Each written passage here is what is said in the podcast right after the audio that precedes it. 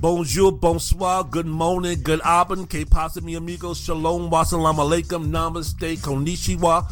Wendell's World of Sports, just giving you a preview of what I'm going to be speaking about today. Before I begin, as always, here's what I need for you to do. I need for you to go to where you listen to your favorite podcast, Apple, iTunes, Spotify, wherever. And I need for you to download and rate and review and subscribe and follow the most unique, entertaining, thought-provoking sport talk podcast that you can listen to with yours truly, Wendell Wallace. Wendell's World in Sports, WENDELLS World in Sports. Rate, review, download, follow, and most importantly, enjoy. On the podcast today, you know I'm going to be speaking about what's happened in the NFL. You know I'm going to be taking a look at some of the storylines from the past week, Week 12, when you're speaking about the rise of the New England Patriots, a 36-13 beatdown of the faltering of the injury-riddled Tennessee Titans. I'll go ahead and take a look at what the Patriots have been doing. Go ahead and talk about the Tampa Buccaneers. Talk about their status, always growing, getting strong, as they look to supersede such teams as the Arizona Cardinals and the Green Bay Packers to be the number one seed or to be the favorites to repeat as champions this NFL season. So I'll go ahead and take a look at that situation there, take a look at that defense, take a look at a more balanced offense, go ahead, go through the standings of the AFC and the NFC, talk about the division leaders, talk about the wild card teams, talk about the teams that are on the outside looking in, talk about the teams that have no shot at all by taking a look at the upcoming NFL draft in terms of if the season ended today, which I know it doesn't, but if the season ended today, your team of mediocrity, your team of dysfunction, your team of just having been bad for this season, where do they stack up in terms of the worst teams in the league as far as the draft is concerned? I go ahead and talk about that. Then, my goodness gracious, I go ahead and I talk about what is happening with the world of college football. No, I'm not going to get into Michigan's beatdown of Ohio State. I'm not going to be getting into any of that. I'm not going to be talking about the smack talk that Jim Harbaugh was laying down on the born at third base Ryan Day of Ohio State. And I'm not going to be getting into any of that because, man, what is going on at USC? What is going on at LSU? What's going to be happening with Oklahoma? What's going to be happening with Notre Dame? Everything topsy-turvy. Brian Kelly goes to LSU. Lincoln Riley goes to USC. What does that mean for Pac-12 football? What does it mean for LSU? What does it mean for Oklahoma moving forward? Why exactly did Lincoln Riley feel he had to leave? Why did Chip Kelly? Huh? Why did Brian Kelly go ahead and take the offer to become LSU's next football coach? I will go ahead and get into that action, get into those discussions, and talk about the Final Four for college football now. Georgia number one, Michigan with their victory over Ohio State moves from number 5 to number 2, Alabama number 3, Cincinnati number 4, Oklahoma State moves to number 5, and Notre Dame number 6. I will go ahead and take a look at those rankings. Go ahead and take a look at the possibilities for change, if change is going to be made this upcoming championship, conference championship Saturday in college football. I'll talk about that. And then, of course, my goodness gracious, in the NBA, woo, man, them Phoenix Suns, hotter than a midday in July out there in the desert. 17 games in a row. Impressive victory over the Golden State Warriors. I'm not saying that all of a sudden now let's just give the LOB to the Phoenix Suns, but a very impressive win for the Suns. And now, what are your thoughts and feelings about Phoenix? Because, you know, this season we've been talking about the greatness of the Golden State Warriors. We've been, you know, going on about what's going on with the Los Angeles Lakers. LeBron James is now in protocol, so he's going to be missing a few games. And will Russell Westbrook and Anthony Davis and LeBron James be able to gel? Are they going to find anybody who can consistently shoot? Are they going to be able to find anybody that can play some defense? All of these storylines when we're speaking about the NBA, the Brooklyn Nets and Kyrie Irving, the Philadelphia 76ers and Ben Simmons, the Milwaukee Bucks as reigning champion now with Giannis fully rip-roaring, ready to go as being one of the best, if not the best player in the game. If you go ahead and want to stack that up, all of these things that we've been talking about, all of these storylines, all of these situations we've been talking about in the NBA, but the only time we've mentioned the Phoenix Suns was with this jackass Robert Sarver. So it's now time to shine that spotlight nice and bright the Phoenix Suns, and I do that on my podcast coming up. So there you go, man. I am I am rip, roaring, ready to go. I'm excited about this podcast. I'm ready to record. I'm ready to bring you my thoughts and feelings. And remember, WENDELLS, the most unique, entertaining, thought-provoking sports talk podcast. It's now time for the conductor, Wendell Wallace, to take you on a journey of what's happening in the world of sports right now. So sit back, relax, and enjoy. Let's get this party started.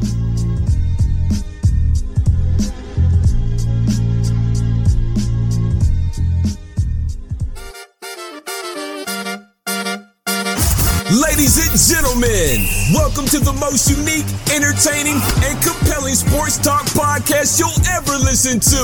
Let's be great. Let's be great. Wendell's World of Sports with the one and only Wendell Wallace. Giannis charging down the lane to the rim, double clutch, no good, tipped in. Giannis tipped it home. Subscribe, rate, and review anywhere and everywhere you listen to this and all your favorite podcasts. And now, from Washington, D.C. metropolitan area, rip, ruin, and ready to rumble, Wendell Wallace. Shalom, wassalamu alaikum, namaste, konnichiwa, Wendell's World in Sports. Yours truly, Wendell Wallace. So glad that you could be with us. Good morning, good abend, Wendell's World in Sports. So glad that you could be with us. Bonjour, bonsoir, monsieur, mademoiselle, je m'appelle Wendell Wallace. Wendell's World in Sports. So glad that you could be with us. Que pasa, mi amigos? Me, I'm Wendell Wallace, Wendell's World in Sports. So glad that you could be with us. A lot of things to get down on and discuss today in the world of sports. Before I go ahead and start speaking about what's happening in Week 12 in the NFL, before I start speaking about what's going on with the New England Patriots, before I go on and start talking about the Tampa Bay Buccaneers, before I start going ahead and start talking about who's the best team in the AFC and the NFC and which games are coming up are going to be pivotal and which teams on the outside in the AFC and the NFC for the wild card and for the division is going to be making that step, before I get into the craziness of what's happening with college football. My goodness gracious, Lincoln Riley going to USC now. Oklahoma needs a coach and LSU needed a coach, but then they got Brian Kelly and now Notre Dame needs a coach. And before I get into all this nonsense about Georgia being number one in the latest college football polls, followed by Michigan, followed by Alabama, followed by Cincinnati, followed by Oklahoma State, followed by Notre Dame, who could be making the college football playoffs and don't have a coach? What? What is going on with that? Before I get into all of that, before I get into the blazing, red-hot Phoenix Suns, 17 games in a row. Can't call it a fluke just like you can't call it a comeback. The defending Western Conference champions are making a statement early in the season that, man, y'all can talk about LeBron James and Russell Westbrook and Anthony Davis all y'all want to. You can go ahead and start talking about Donovan Mitchell and Joe Ingles and Rudy Gobert and Mike Conley if you want to. You can go ahead and you can start talking about Nikola Jokic, and now you can't even talk about Michael Porter Jr. anymore. You can start talking about the return of Jamal Murray if you want to. You can go ahead and start speaking about them Golden State Warriors, how when they get Klay Thompson, they're going to be unbeatable. You can go ahead and speak all that nonsense. You can go ahead and speak all that noise. You can go ahead and even go to the East and start talking about, oh my goodness gracious, once the Philadelphia 76ers make a move to get rid of Ben Simmons, then they're going to be prominent. You can even talk about the defending NBA champions, the Milwaukee Bucks, how they're starting to come along, how they have their own little winning streak going, and Giannis is playing like an absolute monster. And you can talk about the Milwaukee Bucks getting over the hump, and now they're the favorites to win the championships and blah with the Phoenix Suns. You can talk about that. You can even talk about the Brooklyn Nets. Good victory last night over the New York Knicks. James Harden starting to round himself into shape.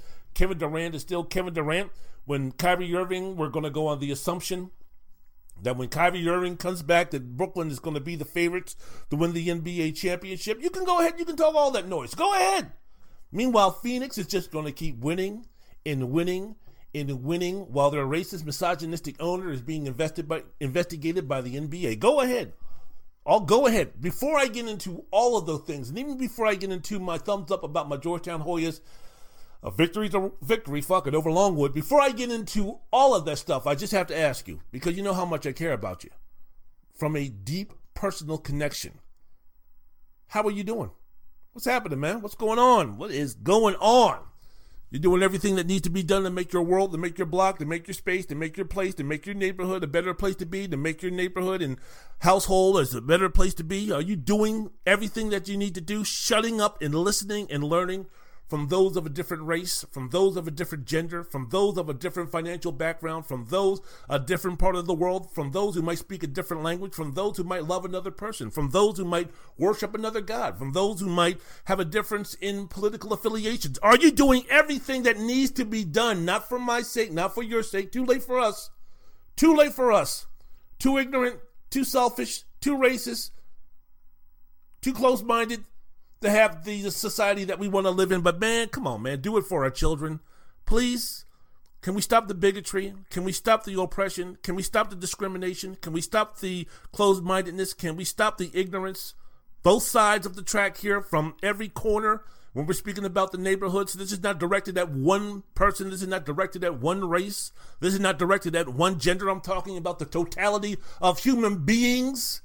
Can we please do what we need to do for our children's sake, so 50, 100 years from now, damn, 20 years from now, they can be living in a place which is more of a society that's based on who you are as a human being, and not based on the color of your skin, not based on where you're from in this world, not based on your gender, not based on the privilege of your race, not based on the God that you love, not based on the person that you love, not based on your political affiliation, not based on your religion. Can we please start doing that right now? It would be nice. It would be helpful, and I would appreciate it. You would appreciate it, and Lord have mercy.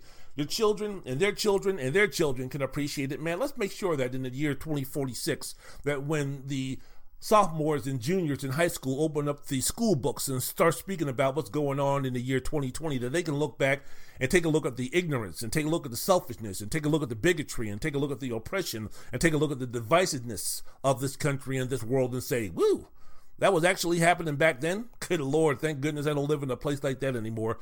Thank goodness I love my brothers and sisters, regardless if they're gay, regardless if they're fat, regardless if they're black, regardless if they're a woman, regardless if they're a man dressed as a woman, regardless if they're poor, regardless if they're from a different part of the world. Thank goodness that I have a much deeper understanding and tolerance of those people than those that came around 40, 50, 60 years ago. So please, let's go ahead and get that done, shall we? All right, since I got that out of the way, can we go ahead and talk about sports now? You ready? Are you ready? Are you ready? Back there, are you ready? All right, man, let's go ahead and start talking about sports. Wendell's World in Sports. Wendell Wallace with you. So glad that you could be with us. Week 12 of the NFL has passed. The storylines, New England Patriots, man. They just keep rocking and rolling. They just keep going on and on. The best team in the AFC. Who else you going to put in there this week? The one thing I will say about this, look, they won their sixth straight game over the previous number one seed, the AFC Southern leading conference leading up until this past weekend. Tennessee Titans beat them pretty soundly, 36-13. Mac Jones threw two touchdown passes. New England's defense forced four turnovers. Jones, Mr. Mac Jones, completed 23 of 32 passes for 310 yards. Kendrick Bourne had both of the Patriots' touchdown receptions.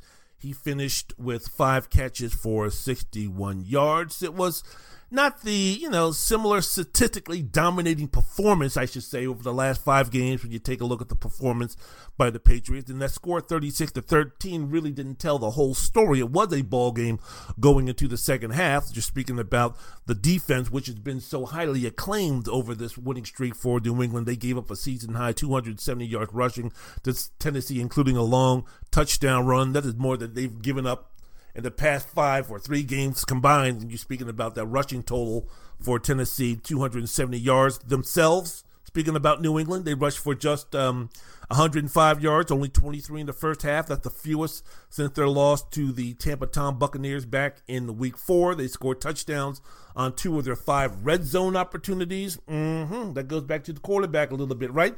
But, overall, a win is a win, and it's a statement win.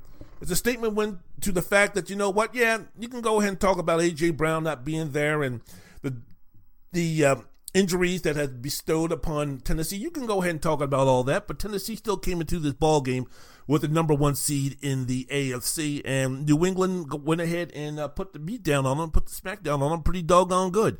So I'm guessing as of right now, man, I mean, you know, we can go ahead in a few moments and talk about the standings and the current updated standings of the AFC.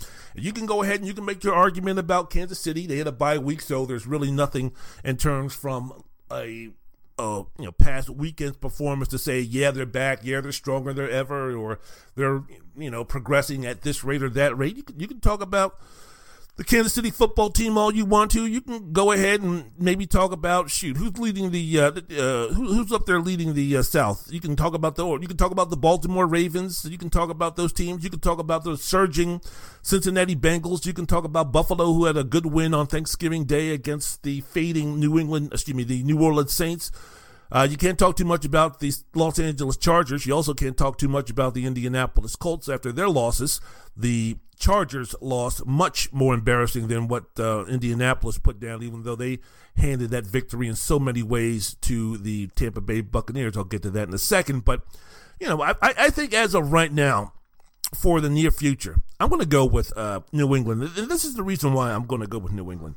You know, we talked about it before, and I talked about it before on my podcast, Wendell's World of Sports, the most unique, entertaining, thought-provoking sports talk podcast that you can listen to. I went ahead and talked about this, you know, the ever-changing top teams in the AFC. Speaking about Kansas City, they started up, they went down, and now they're starting to build themselves back up. The Buffalo Bills stumbled the first week of the season against the Pittsburgh Steelers. They moved their way back up. Now they went and fell back down a little bit, and now they're starting to work their way back up again. We can speak about the Baltimore Ravens, who really haven't stumbled too much, but they have some inquisitive performances in both wins and losses, so we really don't know what to make of that team. Lamar Jackson came back and was mediocre at best against the Cleveland Browns. A non-COVID-related illness kept him out of a couple of games. So, you know, we're going to pay attention with that. The strong running game of Baltimore is definitely going to be affected if Lamar Jackson can't go ahead and get the job done due to all the injuries in the preseason with the running game toward the Baltimore Ravens. So we don't know about that. Their passing game, as far as wide receivers is concerned for Baltimore, has been inconsistent. Mark Andrews still remains one of the more underrated players and tight ends in the NFL, being Lamar's number one target. But, you know, Hollywood Brown and the other receivers have been inconsistent at best. So, you know, we have all of these questions, and we have questions about the New England Patriots. We have questions, as I mentioned before, over and over again about Mac Jones. I have questions about how high the ceiling is for the New England Patriots. I had questions about once they get into the playoffs, are they going to be able to rely on Mac Jones to possibly throw the football 30, 45, times a game, to outduel a Patrick Mahomes, to outduel a Lamar Jackson, to outduel a Josh Allen. So all of those things are still question marks for the New England Patriots. Do they have enough playmakers? Do they have enough dynamicism? Yeah, that's right, dynamicism. Look it up, kids. Do they have enough big playmakers on that offense to stretch the field and have that big play and have those big things happen for New England once they get into the playoffs, and possibly have to play in a shootout against a charging Kansas City football team or a dynamic Lamar Jackson if he returns to health and with the Baltimore Ravens and such? Are the New England Patriots going to be able to do that? Will they be able to do that? In Tennessee, once they get some of their key players back, both on offense and defense, I mean, Ryan Tannehill, you're going to go on the assumption, is going to be a much better quarterback than he is right now. Derrick Henry isn't coming through that door, folks, in terms of the Derrick Henry that we think about, one of the most dominating football players in the league. He's not coming back this year. He might be coming back in January as a prayer, but he's not going to be the Derrick Henry that we all know and love to be, that battering ram that can take so much of the responsibility from that Tennessee offense. So it's going to be reliant as Tennessee moves forward and the Titans try to go ahead and secure a strong spot once the playoffs start.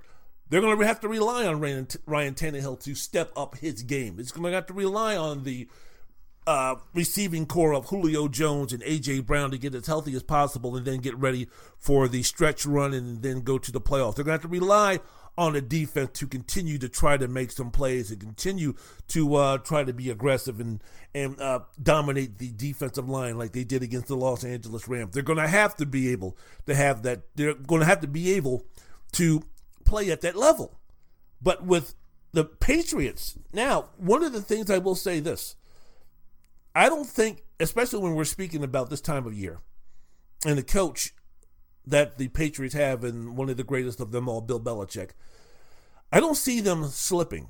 I don't see a bad performance. I don't see a performance that, say, for instance, Tennessee had against Houston. I don't see going down the stretch for New England. I don't see them having a game that Buffalo had against Jacksonville. I'm not saying that the winning streak for New England is going to, be intact. I'm not saying that. But what I'm saying is because they have Bill Belichick as their coach, because they have Josh McDaniels as their offensive coordinator, because they are such a well-oiled machine because of the experience and the expertise and the coaching acumen of Bill Belichick, chances of them laying an egg and having a performance that makes you scratch your head and starts questioning whether they're really the best team or one of the best teams in not just the AFC but also in the NFL, I don't think that they're going to go down that route.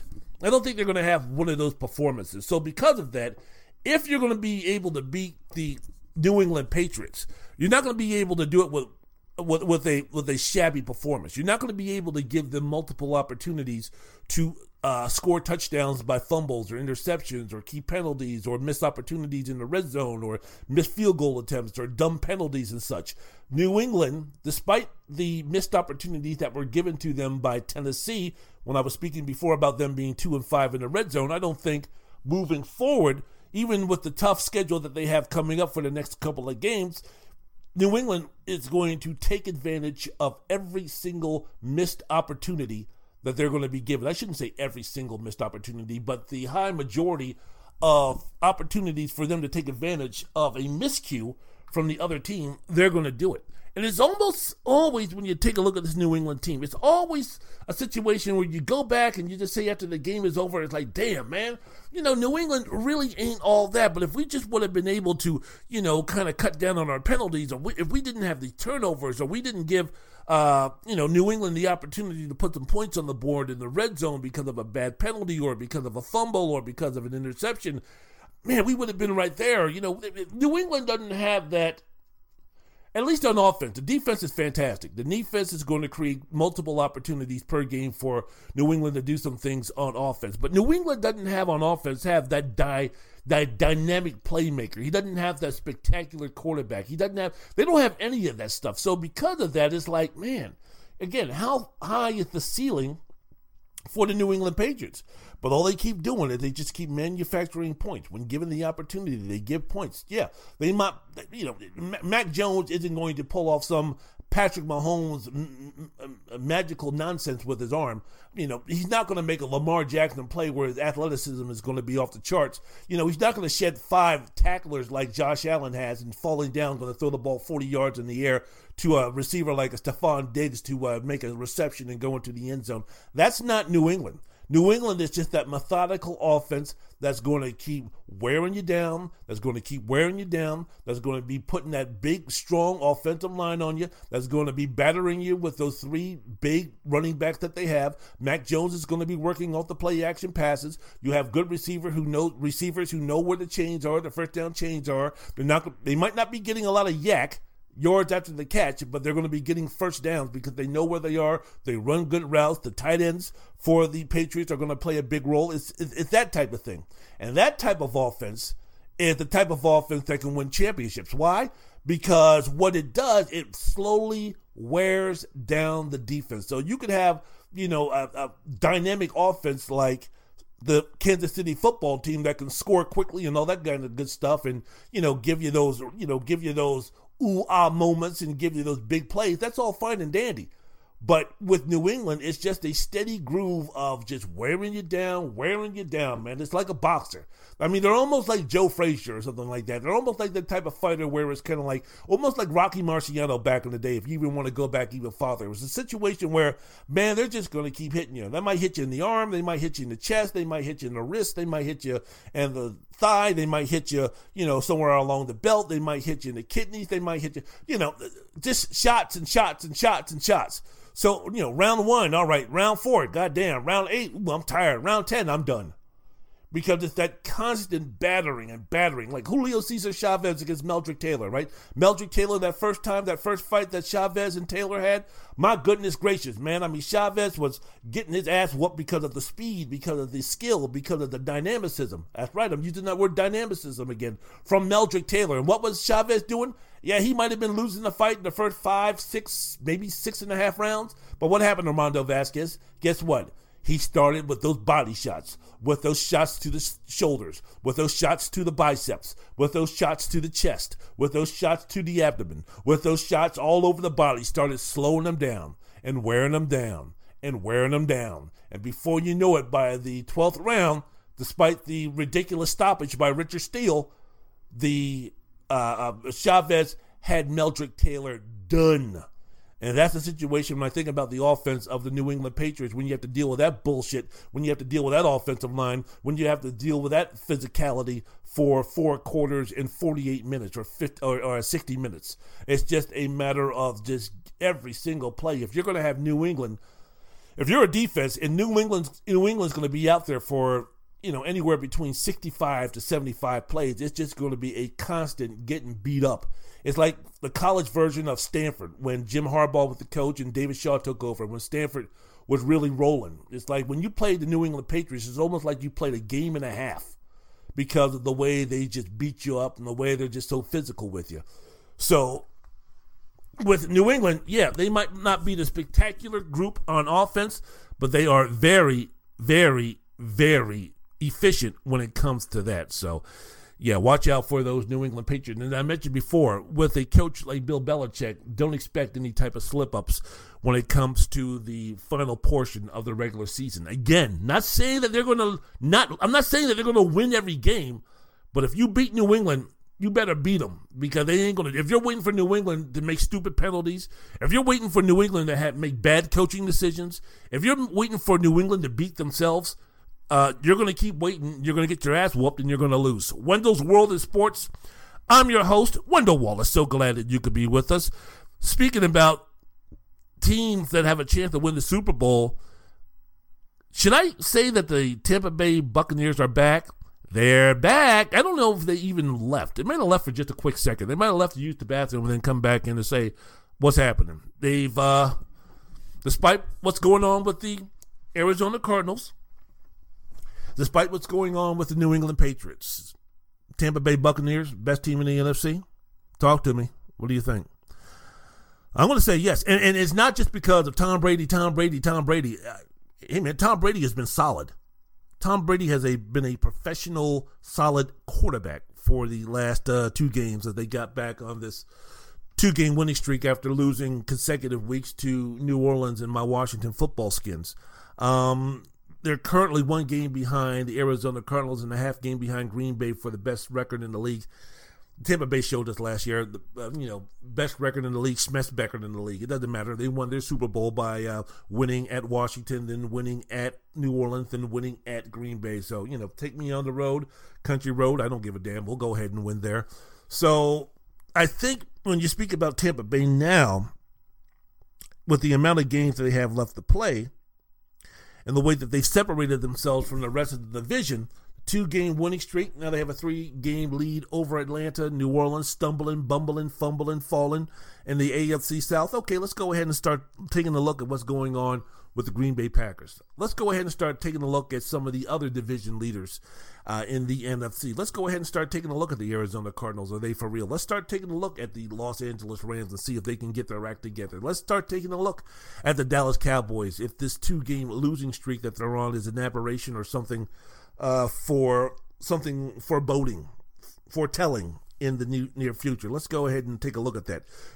This game that Tampa played, beating the Indianapolis Colts 38-31 on Sunday, you realize that the first time the Bucs have won back-to-back games since week 6 and 7.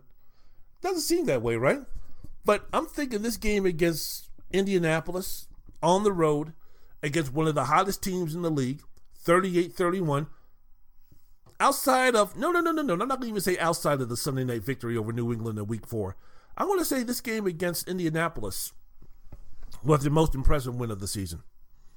Yeah, I'm even going to say it over the first game, the season opener against Dallas. Now I'm going to go with Indianapolis on this one, because New England was still trying to find themselves after the loss. New England was 1-3, so they're not the New England that we knew, that we know now. They weren't the New England back then of the New England that we know now. Now, I mentioned before, man, we're speaking about now a little bit of balance filtering into what the Tampa Bay Buccaneers are putting down from the offensive side of the football. When you're speaking about Leonard Fournette being the star of the game for Tampa Bay against Indianapolis, 4 touchdowns, ran for 100 yards on 17 carries, broke the tie with a 28-yard scoring run with 20 seconds left.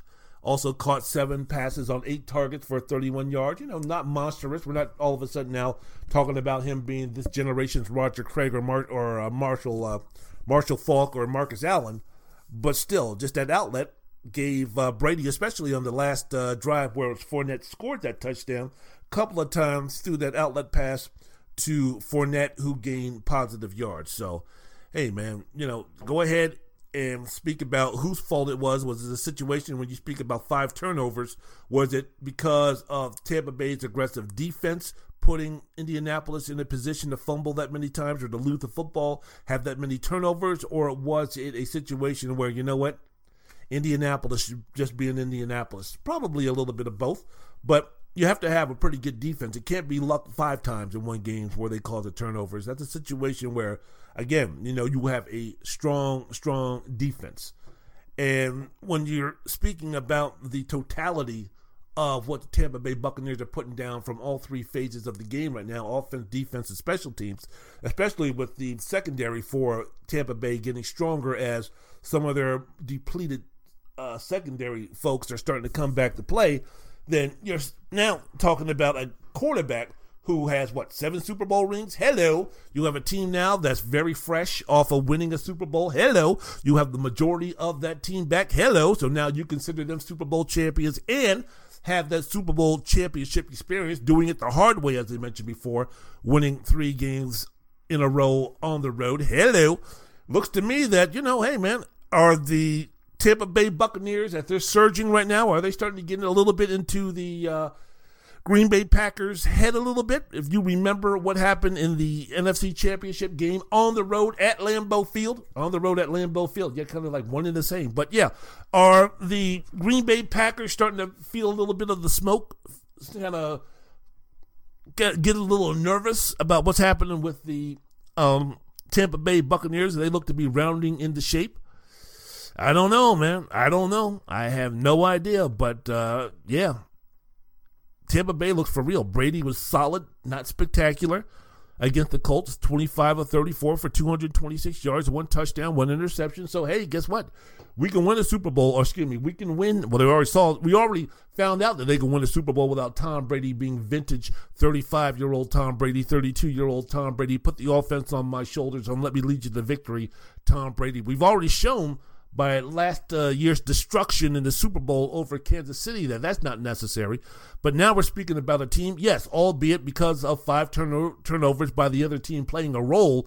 But look, man, Tom Brady didn't have to go 25 of 34 for 426 yards or 375 yards with 4 touchdowns and no interceptions or 1 interception. The running game is starting to pick up a little bit now for the Buccaneers. The game that I mentioned before, the impact that Leonard Fournette had against the Colts, 100 yards rushing, 17 attempts. That was his best statistical game of the season since the New England game where he ran for 92 yards on 20 carries. And I mentioned before, if you take a look at the 2 best wins by the Buccaneers, and you will argue, but I'll argue that it was the Week 4 against the New England Patriots and then this past weekend against the Indianapolis Colts. What were the 2 similarities on offense?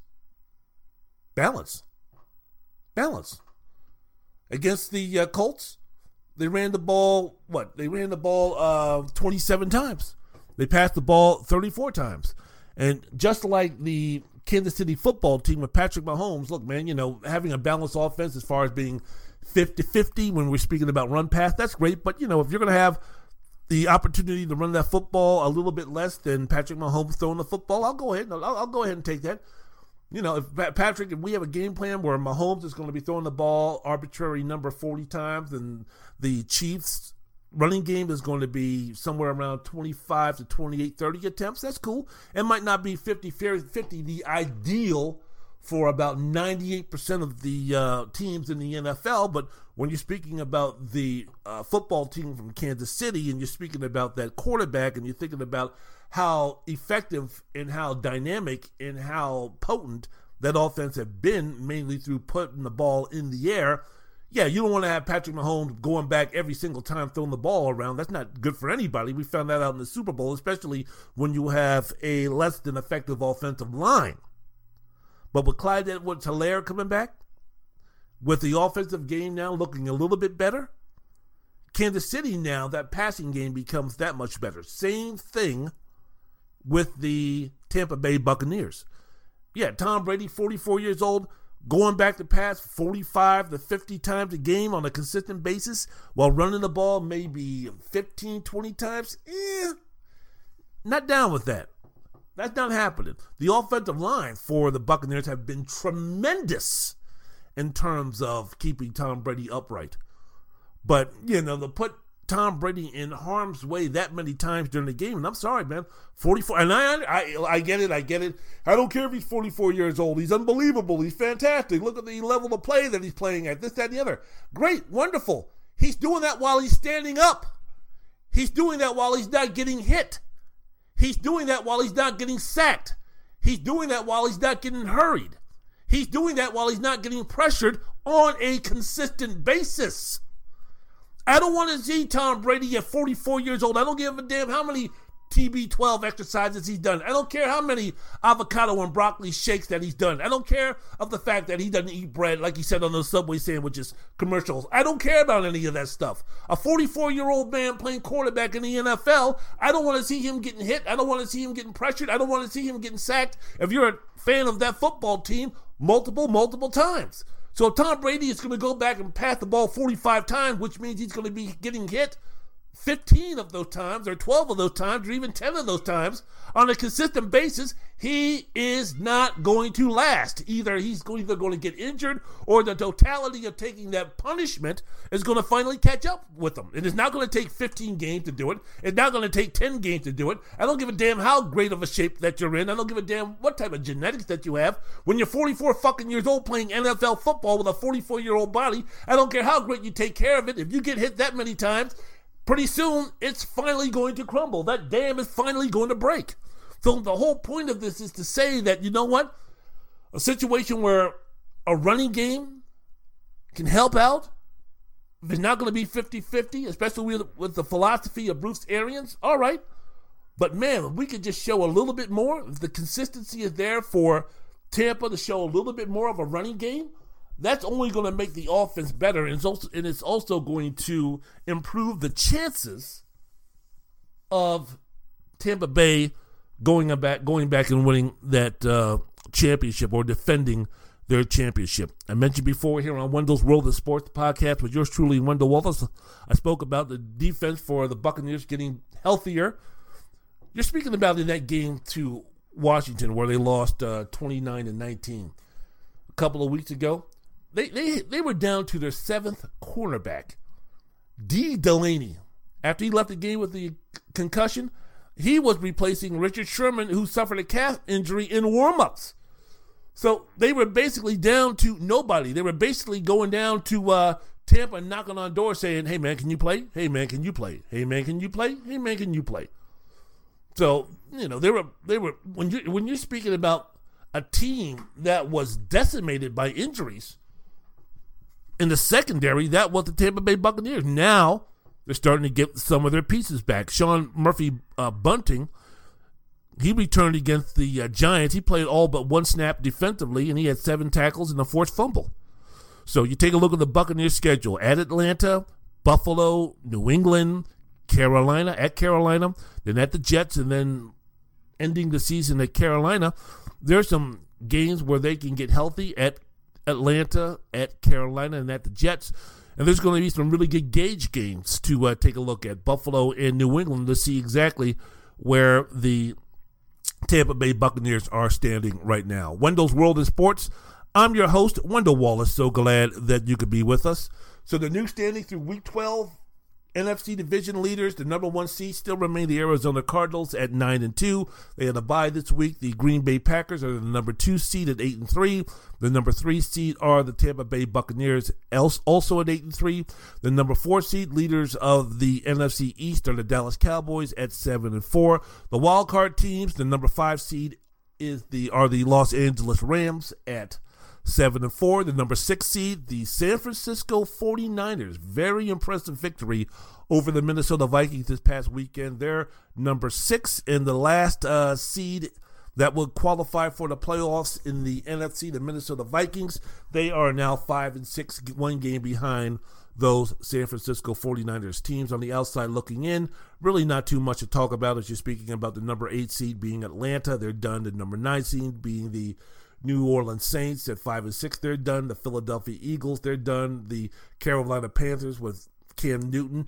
I'm back. You're another loss, and Cam went 5 for 21. You're back, huh, Cam?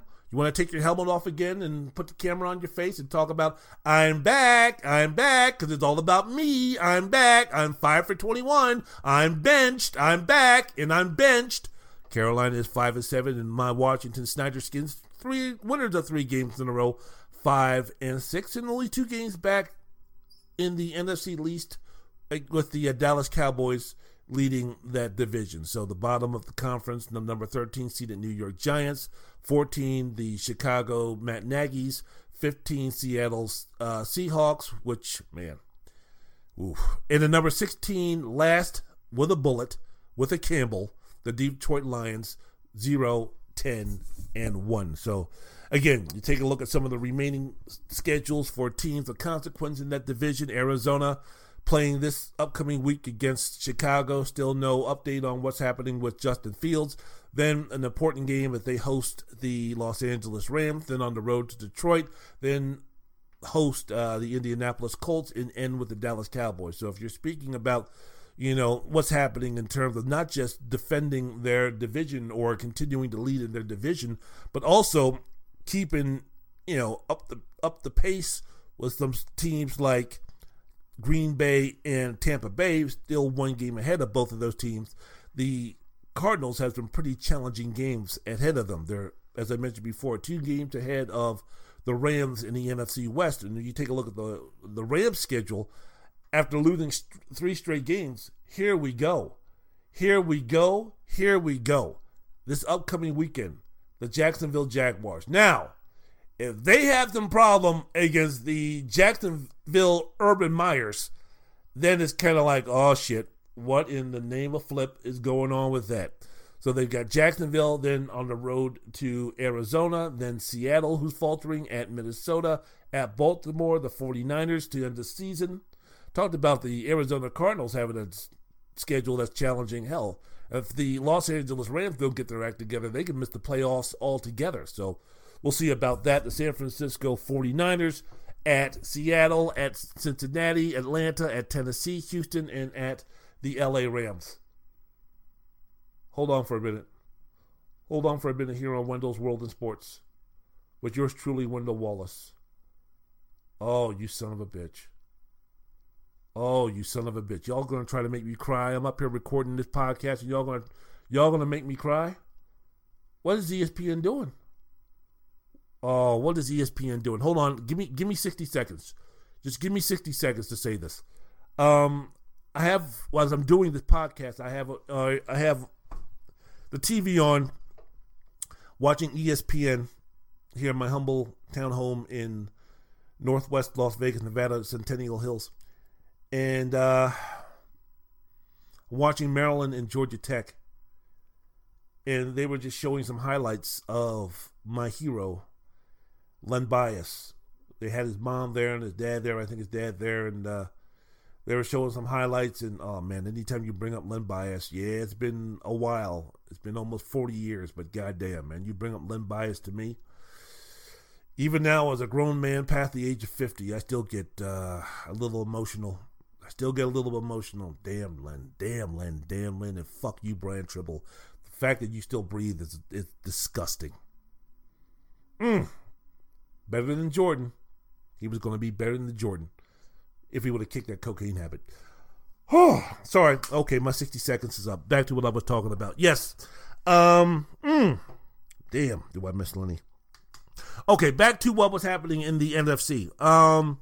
Remaining schedule for the teams of consequence. Broke down Arizona, broke down the Rams, broke down the 49ers. Dallas, again, 2-game lead over my Washington football team. Thursday night game coming up against New Orleans is going to be important. Then they're at Washington, then at the New York Giants, then hosting Washington and hosting Arizona before ending the season at Philadelphia. Washington this weekend at the Las Vegas Raiders, then back home for Dallas, then back on the road to Philadelphia, then on the road again to Dallas, back home to Philadelphia before ending the season against the New York Giants. Green Bay, 3.5-game lead over a multitude of teams, mainly the Minnesota Vikings in the NFC North. They're going to be playing Chicago after they come back from their bye week this week. Then after Chicago, they're at Baltimore, Cleveland, Minnesota, and Detroit. So, yeah, man, it's going to be some interesting stuff going ahead. And then you take a look at the AFC Conference standings. The number 1 seeded Baltimore Ravens still up there at 8-3. Right behind them on their tails is the number 2 seeded now New England Patriots at 8-4. Number 3, Tennessee Titans at 8-4. Number 4, leaders in the AFC West, the Kansas City football team, they're at 7-4. The wild card teams, number 5, the Cincinnati Bengals, who they might be better than everybody in this equation outside of New England. They're at 7-4. Buffalo, number 6, 7-4, and the Los Angeles Chargers at 6-5. What was that performance against the Denver Broncos the other week? Not good, or this past weekend. Not good. Not good at all. So on the outside looking in, important victory on Thursday, Thanksgiving, by the Las Vegas Raiders, keeping them in earshot at 6-5. Number 9, Denver. Number 10, Indianapolis. Huge loss for the Colts against the Tampa Bay Buccaneers. Number 11, Pittsburgh Steelers, who were embarrassed against Cincinnati. I don't know why I don't have too much to say about Pittsburgh, except you guys better see about getting a quarterback. Again, I'm going to make inquiries about Deshaun Watson of either of those guys, because who do you got when Ben Roethlisberger doesn't come back? Or who do you got when Ben Roethlisberger retires after this season, if he retires this season? There's no way if you're Pittsburgh you're going to keep him back. There's no way if you're Pittsburgh you're going to bring him back. So what are you going to do? You're going to put your trust in Dwayne Haskins? You're going to put your trust in Mason Rudolph? What other quarterbacks are out there? Again, if I were Pittsburgh, I would inquire. I would have the discussion about, do we want to have the wherewithal? Do we want to go ahead and try to get Deshaun Watson? That's all I'm saying. Pittsburgh at number 11, number 12, Cleveland, number 13, Miami. And then the bottom of the conference, you have those New York Jets moving out of the basement with their victory on Sunday over Houston. So you have the Jets at number 14 at 3-8, the Houston Texans at 2-9, Jacksonville Jaguars at 2-9, occupy the number 16 seed in the AFC conference, in the American Football Conference. So there you go, man. I'm taking a look at some of these schedules for teams of consequence. Baltimore, 1-game lead over Cincinnati. They play at Pittsburgh, then at Cleveland, Green Bay at Cincinnati, the Rams, Pittsburgh. Dicey, especially when you're speaking about Baltimore so far playing up to the competition, playing down to the competition. There is no Pittsburgh struggling. Hey, Pittsburgh with that defense, they could definitely beat Baltimore. Cleveland struggling, but they almost beat Baltimore this past Sunday night. Green Bay is Green Bay and playing, that could be major difficulty, but that would be a great gauge game for the Ravens at Cincinnati. That could determine who's going to be the winner of the AFC North, then back to play the Rams. What type of Rams team are we going to be speaking about here? Is it going to be the Rams team that's going to be closer to the team we thought they were going to be when they acquired Von Miller and Odell Beckham Jr., or are they going to be the struggling, flailing Rams that we've seen over the past 3 weeks? Time will tell.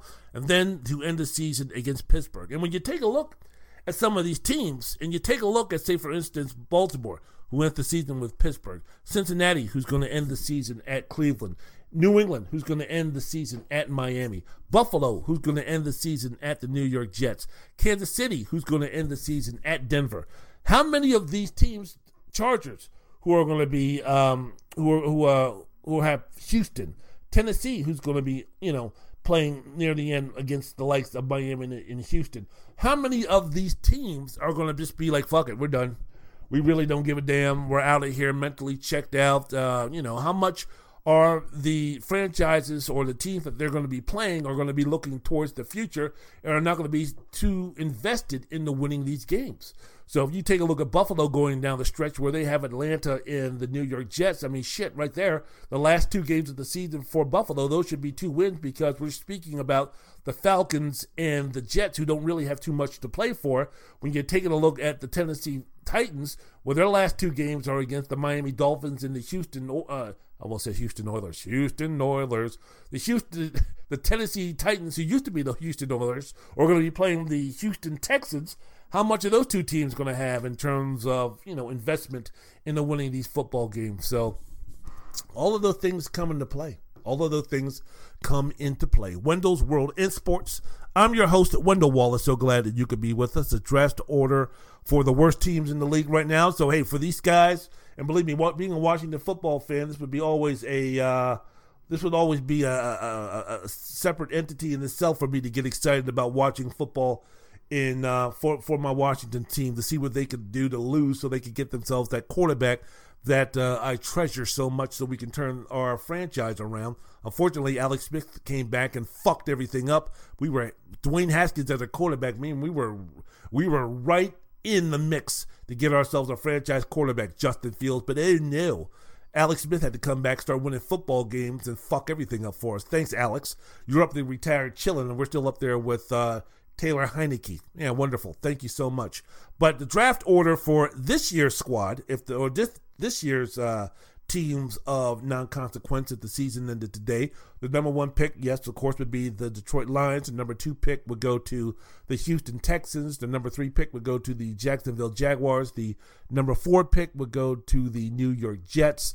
Also, the number five pick, because of the trade with Seattle that gave Seattle Jamal Adams, they would also have the number five pick because Seattle has the fifth worst record in the league. So the Jets would be picking at number four and number five. Same thing with the New York Giants, who have the number six pick, and then because of a trade with the Chicago Bears would also have their pick, which currently stands at number seven. Number eight would be Washington. Number nine would be Philadelphia, and number 10 would be, who does number 10? Number 10 really doesn't matter. So those are the teams vying for those draft picks. Not a really deep class for quarterback. So what are you going to do? The kid from Oregon, the defensive lineman who name escapes me, Kayvon Thibodeau. I think that's his name. He's supposed to be one of the guys that's supposed to be drafted near the top of the order, a defensive lineman out of Oregon. There's a quarterback in Mississippi, whose name I forgot right now. It's supposed to be rolling up the charts, but still too early to tell which quarterback is going to have a great preseason or offseason workout, look good in a Senior Bowl or something like that, and all of a sudden shoot up the draft boards. But as of right now, nothing of real consequence concerning that matter. So the NFL rolling on to week 13. Some teams got some things to do to better their position. We will see going forward with this weekend's games if those things come to fruition for those who are looking to make their mark this week in the NFL.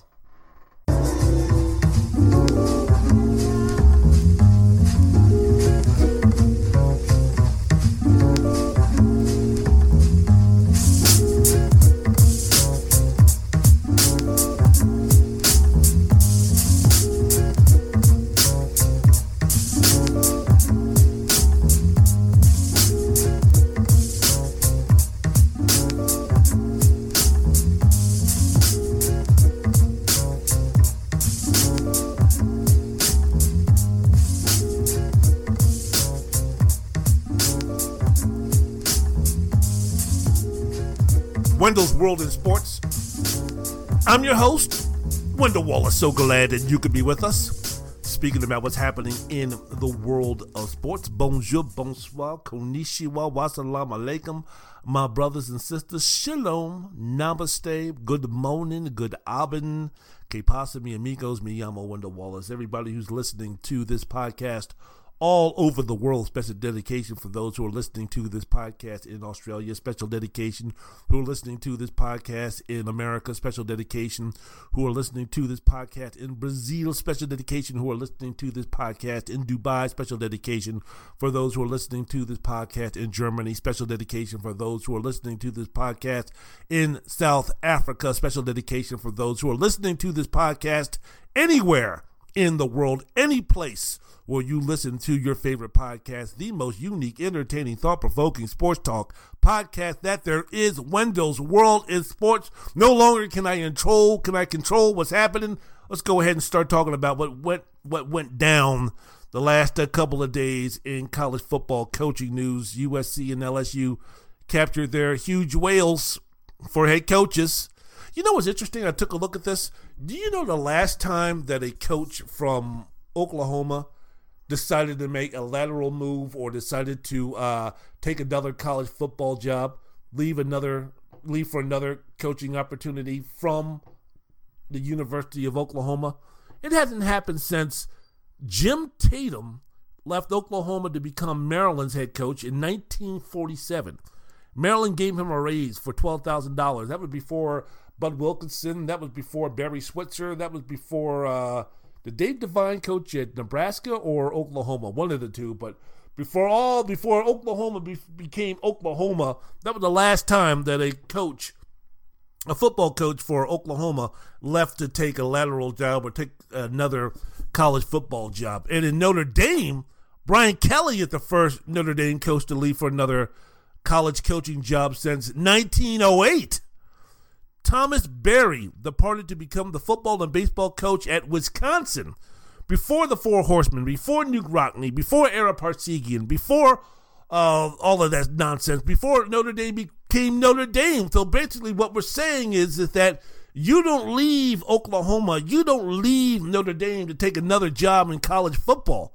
There's no need to take another job in college football. Now, you get fired, if you retire, if you go to the NFL or something like that, okay, you leave. But to take another job, to take another position as a football coach in college, to leave Notre Dame, to leave Oklahoma, say it ain't so. But this past week, yes, indeed, Lincoln Riley agreed to become the USC's next head football coach over this past weekend. What Riley said in a statement released by Oklahoma on Sunday, he said, "Leaving Oklahoma was probably the most difficult decision of my life.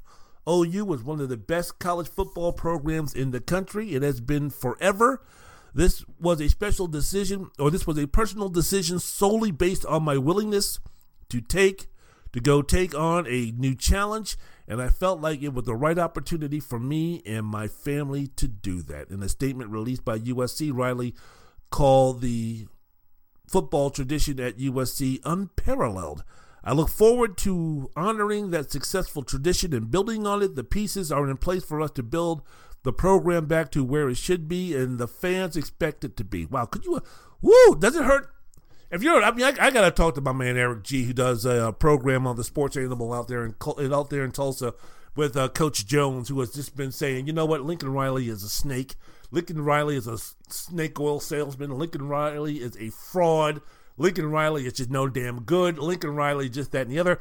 My man Eric G, you know what, I understand you're closer to the program. You know about this program. You know a lot more about what's inside the program. You know about Lincoln Riley and what the happenings and going on much more than I do. And you can take a listen to him and Coach Jones on the Sports Animal in Tulsa from 11 to 2 Central Standard Time. I hope that's correct. I know for me, I listen to Eric G and Coach Jones every chance I get when I'm not working, from 9 a.m. my time to 12 noon. So figure that out, Pacific Standard Time. But yeah, Mr. G, check him out on Twitter and stuff, had some pretty, pretty nasty things to say about Lincoln Riley.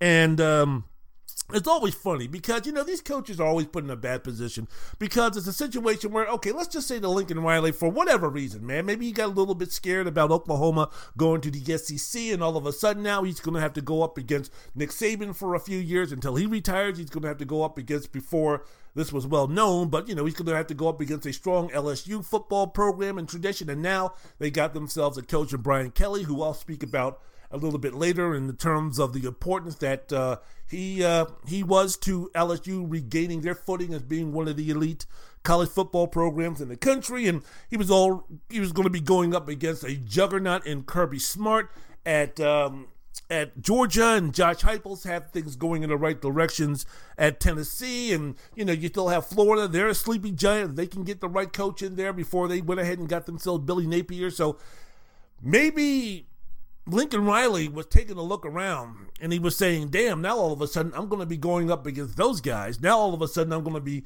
going up against, you know, Nick Saban and Billy Napier and LSU and these guys going for the same five-star recruits in Dallas and Fort Worth and Houston and San Antonio and, you know, other parts of the country. And I know that Oklahoma has been a national recruiting program in terms of they get programs, they get players, they get five-star recruits, they get highly ranked recruits from the East Coast, from the West Coast, from New Mexico, from the Dakotas, from anywhere that they want to. Lincoln Riley was that guy. If you need yourself a five-star recruit at the quarterback position, you didn't have to go to Dallas if you had to pick up somebody of that stature. You didn't have to, you know, go to Oklahoma. Oklahoma doesn't have blue-chip prospects coming out of their asses. You could go to a Florida. You could go to a California. You could go to a Pennsylvania. You could go to an Ohio. You could go ahead if you were Lincoln Riley in Oklahoma when he was grooving, when he was moving, when he had that program rocking and rolling like he has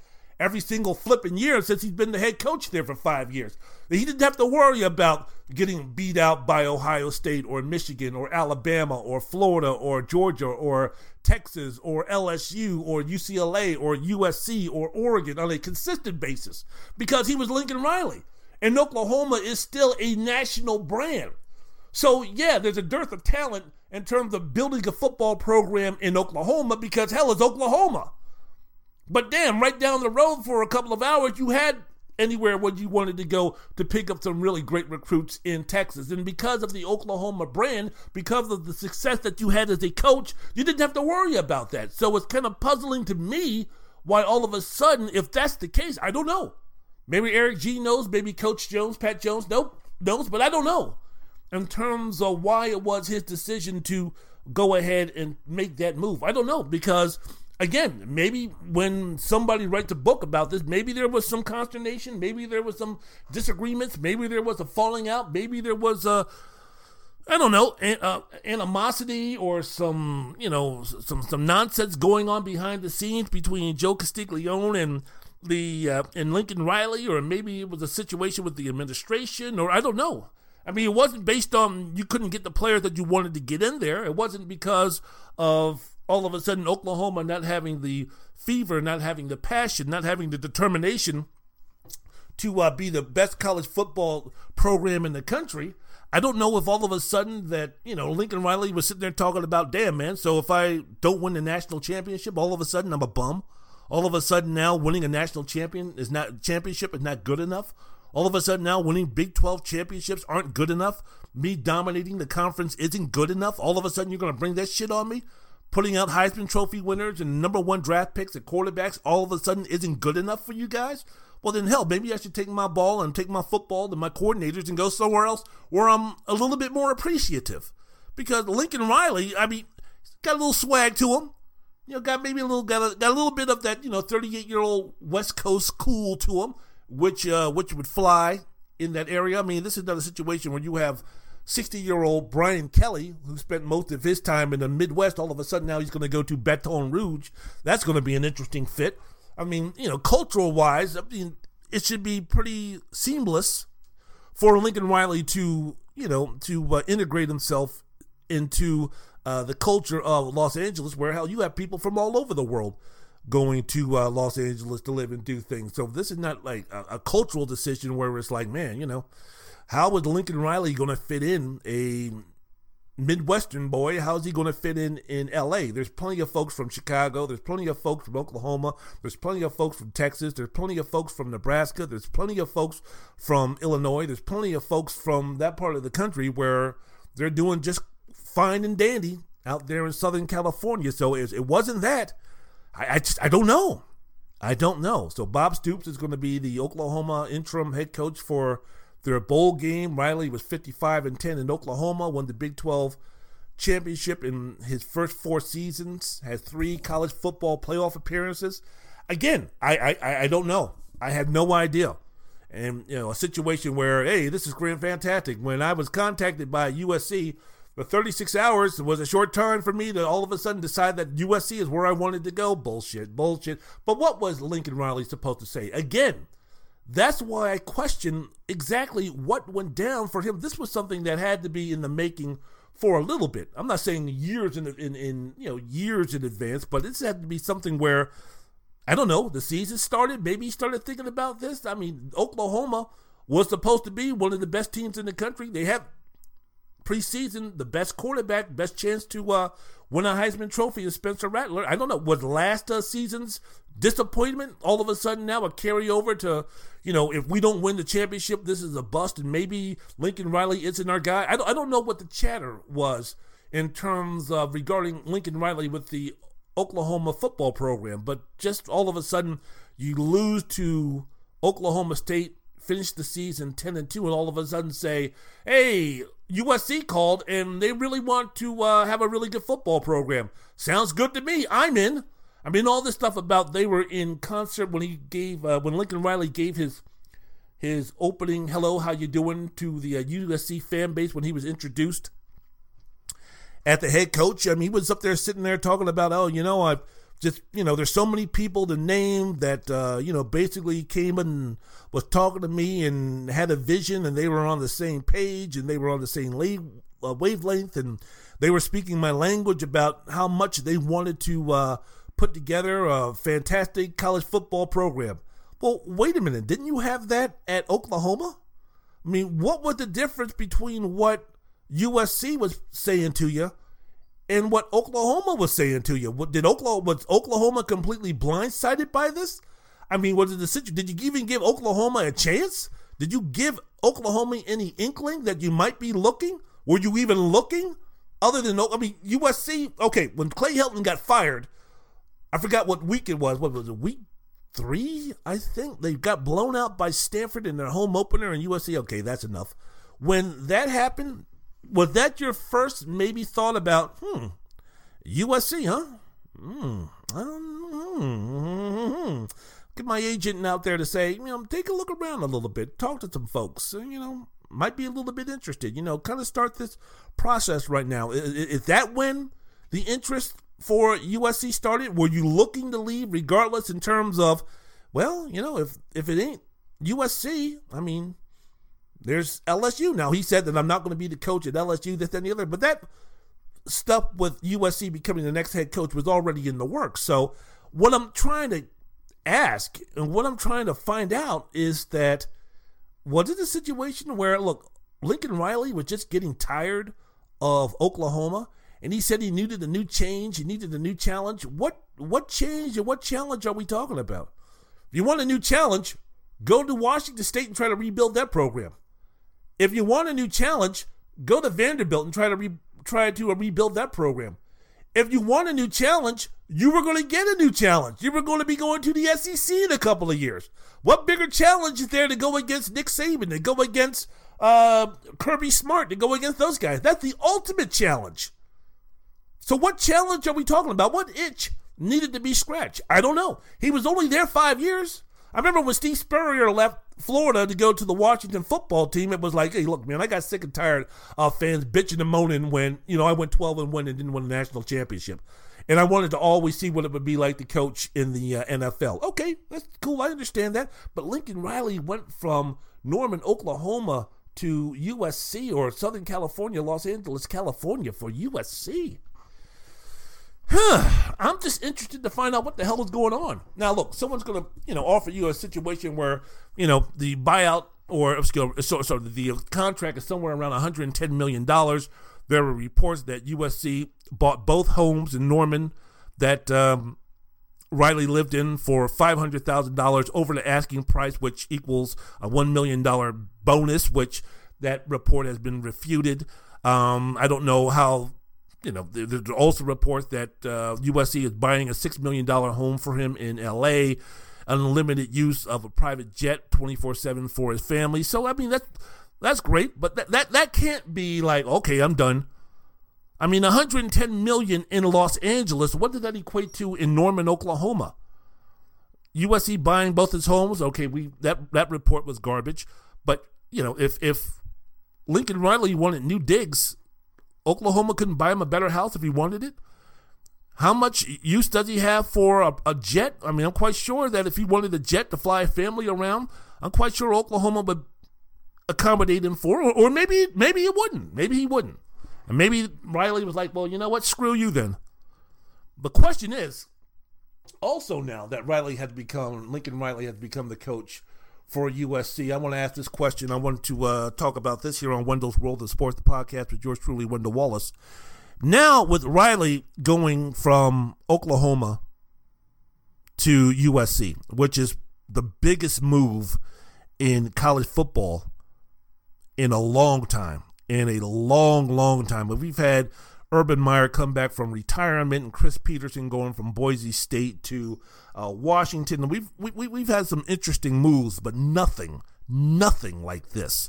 So the question is, can Lincoln Riley do for Pac-12 football what Urban Meyer did for the Big Ten back when he was hired by Ohio State in 2011? Because if you remember, when there was a really good article on ESPN about this, Adam Rittenberg, when Urban Meyer retired, he was speaking about the impact that Urban Meyer had on the Big Ten. You remember when he was hired by Ohio State back in 2011, the Big Ten was very similar to the Pac-12 as far as relevance was concerned. There was none. The league's highest rated team in the BCS standings that year in 2011 in the Big Ten was Wisconsin. They were ranked number 10. Nobody else was even sniffing anything. No Big Ten football team played in the national championship game for the fourth consecutive season. Penn State was dealing with that whole Jerry Sandusky nonsense. And they were weeks removed from firing Joe Paterno or Joe Paterno being fired. Ohio State was losing 7 games that season, the first time since 1897. The conference had a 4-6 bowl record, the league's 8th non-winning record during bowl season in 9 years. The conference was nothing. The conference was a joke. The conference was an afterthought. The conference was the ACC without Clemson. The recruiting classes for 2012 for the Big Ten. No team outside of Ohio State and Michigan were even in the top 25. Ohio State was number 6, Michigan was number 7, and that's it. No team was in the top 5. And we're speaking about the Big Ten when Urban Meyer got there. So guess what? When Urban Meyer got there from Florida, and he was used to going up against Nick Saban, he was used to winning championships, he was used to competing at the highest level, and he was a Tasmanian devil when it came to recruiting. He forced these Big 12 programs or these Big 10 programs to say, you know what, man? We got to step up our games because guess what? Urban Meyer, and you know, going 54-4 and winning a national championship, you know, but you know, Urban Meyer is going to embarrass all of us. I mean, he's going to make what Dabo Swinney is for Clemson against the other teams in the ACC for football. He's going to make that look like child's play, and we don't go ahead and step up our game. So Urban Meyer, who came in and said, look, you know, I know there was some old school stuff going on in terms of recruiting is concerned. Like if a recruit commits to you that, you know, you should leave him alone and not contact him. Bullshit. That's going to change. That's going to change, my man, because that is no longer going to be happening. Guess what? Urban Meyer was like, the hell with that. So, you know what? You boys better get yourself ready. So the Big Ten then all of a sudden went ahead and said, you know what? We got to start hiring some folks of consequence. Well, that's when guys like Jim Harbaugh, James Franklin, P.J. Fleck, Scott Frost, Lovie Smith, all of a sudden now we have these names from these schools being hired as football coaches that said, you know what? We're going to step up our game. We have to step up our game. We can't go ahead and go after the Rick Rodriguez's of the world. We can't go ahead and get those type of guys anymore. We can't go ahead and bullshit around. We can't do that anymore. We can't go ahead and get ourselves the new offensive coordinator from a mid-tier school anymore. Michigan had to step up their game and get Jim Harbaugh. Penn State had to step up their game and get James Franklin. Minnesota had to step up their game and get P.J. Fleck. Nebraska had to go ahead and get a proven winner in Scott Frost, even though that hasn't turned out the way many people had hoped. Illinois went ahead and got themselves Lovie Smith, another acquisition that didn't work, but it was something where Lovie Smith, Pro Football Experience, Super Bowl, had the Chicago Bears in the Super Bowl, thinking outside the box. Nothing safe, nothing bland, nothing pale. Almost every program built or upgraded its facilities once Urban Meyer was hired and the personnel department grew. All of a sudden, Urban Meyer triggered these Big Ten schools to step up their game. So can Lincoln Riley do the same? Because Northwestern had a joke of facilities until around Urban Meyer coming to Ohio State. Then all of a sudden, they went ahead and built a lakefront palace which drew national acclaim. Wisconsin, Purdue, places that had below average facilities, all of a sudden they made major improvements and major strides. Why? Because Urban Meyer was coming into town and they knew what Urban Meyer was bringing from Florida, and they knew that they were going to get lapped and laughed at if they didn't make the changes that they needed to make. Is Lincoln Riley going to have that same type of impact on the Pac-12? Because Washington State knows who Lincoln Riley is. Oregon State knows who Lincoln Riley is. Stanford knows who Lincoln Riley is. California knows who Lincoln Riley is. Damn sure UCLA damn sure knows who Lincoln Riley is. So are they going to do the things that they need to do? All of a sudden now, if I'm David Shaw, I'm getting a little bit nervous. If I'm Chip Kelly, I'm getting a little bit nervous. Because all of a sudden now, we've got someone who's going to be like, look, man, we've got to keep up. Because if we don't, Lincoln Riley is going to recruit the tail off of us, and he's going to have that team rocking and rolling like no one's business. It could be Pete Carroll on steroids if Lincoln Riley gets this thing going. So we've got to do some situations. So name me a Pac-12 team worth a damn outside of Oregon and Utah. Not much there. Not much there. So the Pac-12 hasn't been relevant for years. You had a pretty good stretch where you had Chip Kelly at Oregon, you had Scott Peterson at Washington, and you had David Shaw for a few years at Stanford. Jim Harbaugh handing the baton off to David Shaw, and you had Stanford doing some things for a little bit. But outside of that, nothing. Outside of that, crickets. In the last 3 years, in the last couple of years, yeah, you had Oregon, but that's it. And where's Oregon right now? Is Oregon playing for the national championship? Oregon was number 3, but what happened? They got their asses whooped by Utah, who lost a couple of games. Now USC, the number 1 college football product and the number 2 media market in the country. Goodness gracious, they're going to make their impact. Because let's take a look, man. ESPN calculated that 30 of the 143 California-based players listed on its top 300 recruiting rankings over the past 5 years, only 30 went to USC. 30 of the 143 California-based players went to USC. Bryce Young didn't go to USC. C.J. Stroud didn't go to USC. Who else? What other major quarterback? DJ Uiagalelei from Clemson. He didn't go to USC. All of these guys are from California. Now, guess what with guess what with Lincoln Riley? Guess what players... 5-star recruits are going to be staying and playing for USC once Lincoln Riley gets this machine rolling. And we're just not talking about quarterbacks either. We're talking about skill players. We're talking about wide receivers. We're talking about running backs. We're talking about the Los Angeles County that has a bevy of really good football players. They're not going to be going up to Oregon. They're not going to be going across the country to Clemson or going up to the Midwest in Ohio State or going down south to Texas. Guess what?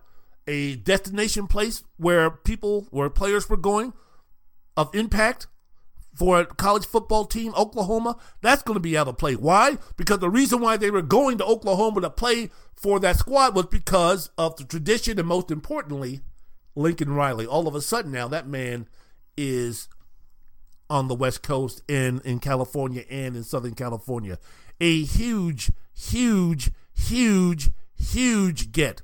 And this is really great for college football. Awesome for college football because, as I mentioned before, name me a reason if you're a lukewarm or just solid college football fan living on the East Coast, living in the South, living in the Midwest, give me a reason why you should stay up until 10 o'clock to watch the Pac-12 after dark before Lincoln Riley came to USC over the past couple of years. Give me a reason why. Who are you going to be watching? Arizona State versus Utah? Who are you going to be watching? Arizona versus Colorado? Who are you going to watch? Washington State and Washington in the Apple Cup? Do you even give a damn? Do any of these rivalries mean anything to you? Washington and Washington State, Stanford and California, USC and UCLA, Arizona and Arizona State. Do any of these rivalries even mean anything? Do you even know about them outside of maybe USC and UCLA? Do you even give a damn anymore? Now all of a sudden, Lincoln Riley coming into town motivates these other programs, hopefully, for them to do some things, for them to go ahead and make the conference relevant again. So there you go, man. Wendell's World in Sports. I'm your host, Wendell Wallace. So glad that you could be with us. We kind of know, we know why Brian Kelly left Notre Dame. I mean, it's kind of like I want to win the championship.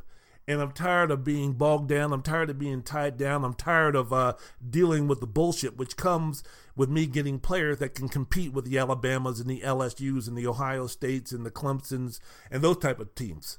Yeah, it's great that we can go ahead and be independent and we can go ahead and beat up on the Virginia Techs and beat up on the Akrons and beat up on the Ball States and beat up on the Stanfords and beat up on those type of squads. But take a look at that schedule. Notre Dame is going to be getting into the Notre Dame has the possibility to be in the Final Four, correct? Right? Depending upon what happens with Georgia and Alabama, depending upon what happens with Cincinnati and Houston, depending upon what happens with Iowa and Michigan, depending upon what happens with Baylor and Oklahoma State, right? Notre Dame has a chance to play in the semifinals. Who in the fuck has Notre Dame beaten this year of any consequence? I mean, we sit there and we laugh at the, at the performance overall of Oklahoma or Oklahoma State and others. Who in the hell has Notre Dame beaten? Who? So when they get in and they play Georgia, in all likelihood, they're going to get their asses kicked. Why? Because of their schedule and the fact they haven't done anything, right? Correct. So it's a matter of what Brian Kelly is like, yeah, I'm happy that we're getting into the college football playoffs. I'm happy that we're getting ourselves in a position to do that. But, man, you know what? I'm kind of getting sick and tired of going up and playing these top-ranked teams and then getting our asses whooped and embarrassed in the national championship game. So this... Just take, for instance, that, I can't believe Brian Kelly left for LSU and he's leaving Notre Dame in the lark and Notre Dame has a chance to play in the national championship or play for the national championship. Well, if you're Notre Dame, if you're Brian Kelly, you're like, what? I'm leaving an opportunity to what? Make the playoffs and be the fourth seed and lose 56-0 against Georgia? That's going to be our deal? That's going to be our hip, hip hooray? That's going to be my reason to stay? Now, could it have been a situation where it's kind of like LSU, look, I want you. You want me. Let's just hold off for a few days. Let's just kind of go ahead. And, I mean, let me at least see if we're going to make the playoffs or not before I go ahead and, make it official, right? I mean, you're LSU. You got me.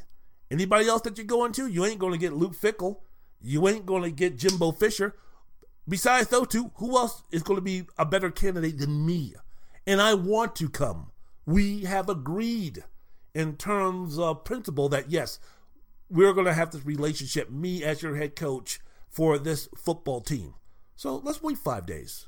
No big deal.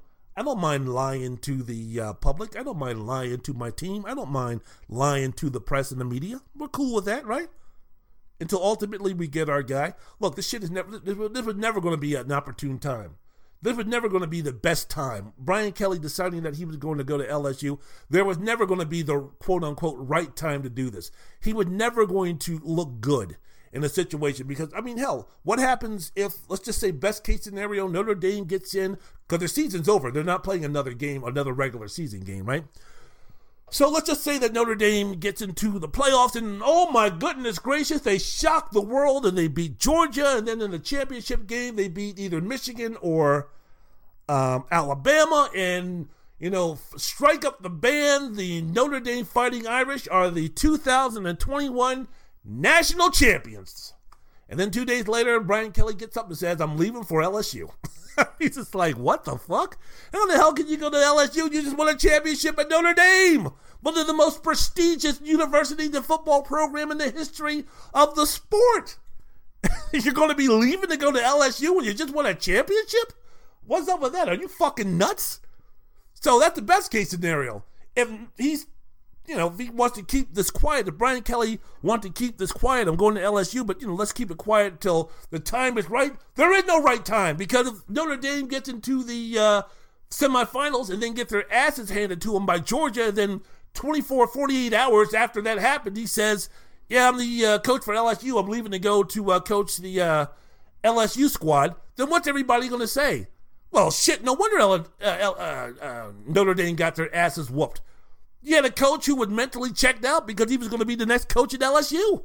He didn't give his team any type of... How long was he thinking about going to LSU? How can you prepare to play a team like Georgia when your mind is already in Baton Rouge in terms of taking over another program? So there was never a good time for Brian Kelly to announce this. There was never a good time for Brian Kelly to go ahead and make this decision in terms of appeasing Notre Dame fans and Notre Dame players and such. So, you know, but he's now the head coach at LSU. He's not going to be coaching Notre Dame regardless of what happens. According to a term sheet USA Today Sports received from the school Tuesday night, he's set to receive just over $100 million in base compensation for over 10 years. Very nice. Maybe that's another reason why he decided to say, you know what, I'm 60 years old and I don't want to be coaching forever. LSU gives me the best chance to win a championship and I'm going to be getting paid. So why not? So his pay is categorized as $400,000 in base salary annually, supplemental compensation that begins at an annual rate of $8.6 million, and a $500,000 longevity payment that he will receive if he is on the job each day starting July 1st. The start date, as I mentioned before, no later than November 28th, and the first year ends December 31st, 2023. Yeah. Brian Kelly wanted a chance to win a championship and get paid, period. He saw Les Miles winning a championship. He said he saw Ed Orgeron winning a championship, and he says, if those two motherfuckers who have a combined 47 and 66 record outside of those championship seasons can win at LSU, what in the hell do you think I'm going to do? If Les Miles, if Ed Orgeron can win a championship at LSU, just imagine what I can do. You know, so that's just basically it. It's all about winning a championship. And now he brings discipline, and now he has a situation where, I mean, you know, look, the whole, is he going to be fitting? Is a guy from the Midwest who can be somewhat abrasive sometimes, not the most, shall we say, cuddly type of guy. How is a guy like that going to be fitting down in a state like Baton Rouge in Louisiana and such? Hey, man, if you win, they don't give a fuck. Les Miles was from Michigan, and they tolerated him eating grass and acting like a jerk and saying goofy stuff all the time. You know, Ed Orgeron is there anyone more Louisiana than Ed Orgeron? How quickly did they turn on him when he didn't win? So if you win, believe me, they'll be cheering and dancing in the street like Martha and the Vandellas and dancing on the ceiling like Lionel Richie if you win. Don't worry about it. We don't give a damn what your religion is. We don't give a damn where you're from. We don't give a damn what you sound like. We don't give a damn what your personality is. This is flipping LSU, for God's sakes. They went to the fan base, went to the depths of hell and sold their soul to sit there and back Will Wade, the biggest cheater and scumbag in college basketball, and that's saying something. You know, the man was caught cheating red-handed, and they were like, no, can't fire Will Wade. He's the man. Why? Because he was winning games at LSU, and that's basketball. I mean, just think about, how much leeway and how much love and support Brian Kelly is going to get when he starts implementing his philosophy and his program to LSU, and they start competing and beating Alabama Nick Saban. Hello. That man could go ahead and rob a bank and murder a couple of people. And they'd be like, no, that's okay. He's fine. He's cool. He beat, we won a national championship, beat Alabama, and have a top 2 recruiting class coming in. He can kill as many people as he wants to. Shit. He can go ahead and, he can make Danny Rawlings look like fucking Pope John for all we give a fuck. He can make Ted Bundy look like Martin Luther King Jr. We don't give a fuck. As long as he keeps winning, we can kill as many co-eds and strangle as many people and have sex with as many boys as possible. We don't give a damn. We're fucking LSU. Where are morals and scruples? So that was it. So, Brian Kelly gave a 10-minute speech or gave a 10-minute see you later to the team and at Notre Dame, and now Notre Dame's upset and they're pissed off and everything. Hey man, welcome to life. You'll get over it. Believe me, the players. It's one thing that we know. One thing is another just example of welcome to real life. Right? Is that the bottom line when it comes to college athletics for players, coaches, administrators, whatever? Everyone associated with the sport, everyone associated with, basketball, baseball, football, hockey, track, gymnastics, tennis, lacrosse, whatever you do, whatever you play it, if you play it at a high level, and there's a professional sport for that sport that you can go to, everyone associated with that sport is first and foremost looking out for themselves first, second, third, and fourth. It's a business. This is not some bullshit bringing it back to football. There's no brotherhood. There's no going to war with your brothers. There's no forming this lifelong bond, this, that, and the other. All of those things might be fine and all those things might happen. But believe me, first, second, and third, when it comes down to making the decision, which is going to affect you or the team, people are going to be going with themselves. And it doesn't matter if you're a player. It doesn't matter if you're a coordinator. It doesn't matter if you're an administrator. And it doesn't matter if you're a coach. If you can get a better deal that's going to help you, you're going to be going and damn everybody else. And that's the way it should be. I ain't mad at anybody. If players who are going to be playing, if the star quarterback, if Joe Burrow a couple of years ago, playing in a national championship game the day before said, you know what, fellas, I'm going to get ready for the NFL draft. I've done all I needed to do to become the number 1 draft pick, and I'm definitely not going to fuck things up by playing in the national championship game. I'm out. Good luck to you. There would be outrage. There would be people talking about how fucking selfish this guy is and what a horrible human being he is, and this is terrible, and the me generation and this generation are nothing but a bunch of spoiled, selfish, blah, blah, blah, them dee, blee, blee. And you would have jackasses on ESPN and Fox and the Shannon and Skip show and everybody talking about how horrible and selfish and egotistical Joe Burrow is. But I would be sitting up there saying, you know what, Joe? When it comes to this decision, if you feel that this is the right decision for you, and it gives you the best chance to make as much money as possible for you, and it helps you out and your family out, the hell with everybody else, my man. The hell with everybody else. And these fucking coaches who sit up there and talk about, oh yeah, this, that, and the other, we form a bond and all that bullshit. Bullshit. Brian Kelly, Lincoln Riley are two of the latest that are like, you know what? I got to do what's best for me. Sorry, fellas. That's just the way it goes. So it's all about a game. It's all about looking after themselves. So you do what's best for you, not for your team, not for your coach. I don't give a damn what it is. So what's next for Oklahoma and Notre Dame trying to find their coaches? I don't know, man. Possible candidates: Matt Campbell, Luke Fickell. He looks to be almost like lockstep and barrel in terms of a good fit at Notre Dame.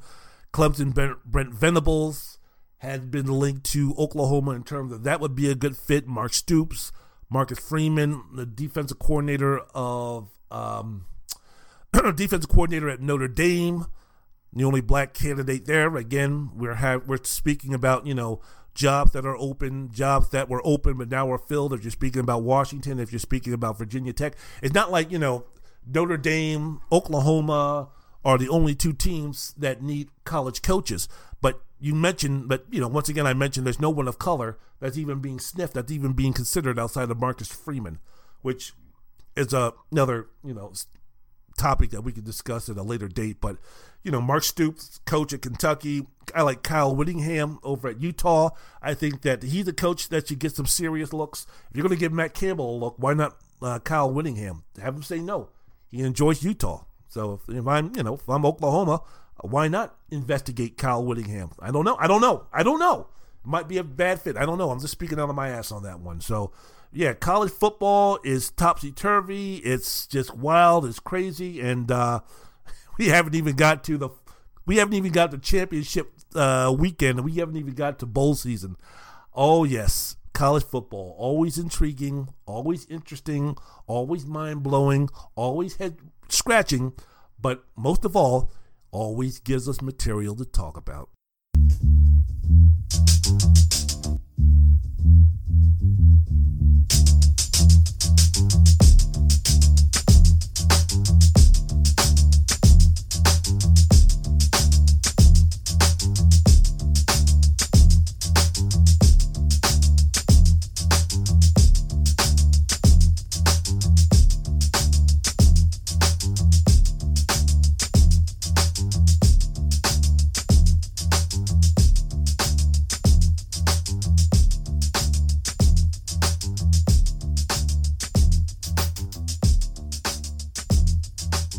Wendell's World in Sports. I'm your host, Wendell Wallace. So glad that you could be with us. Spoke about the NFL segment one. Spoke about what's happening in college football, the topsy-turvy world of the college football coaches in segment two. Now, let's talk about what's happening in terms of the Final Four, the outside looking in folks, the new Final Four for the college football playoffs were announced on Tuesday. Georgia remains number 1, Michigan number 2, Alabama number 3, Cincinnati number 4. On the outside looking in, we've got Oklahoma at number 5 and Notre Dame at number 6. Big movers, Michigan over that beatdown over Ohio State. This week has been so crazy. With Lincoln Riley going to USC, with Brian Kelly going to LSU, all this stuff that went down, man. We haven't even really put in the effort to talk about the beatdown that Ohio State experienced at Michigan, man. What does it mean? What does it mean long term? It's almost like Jim Harbaugh really didn't have the spotlight on him long enough to really prounce and to really prance and to really stick his chest out and really talk about, yeah, told you bitches.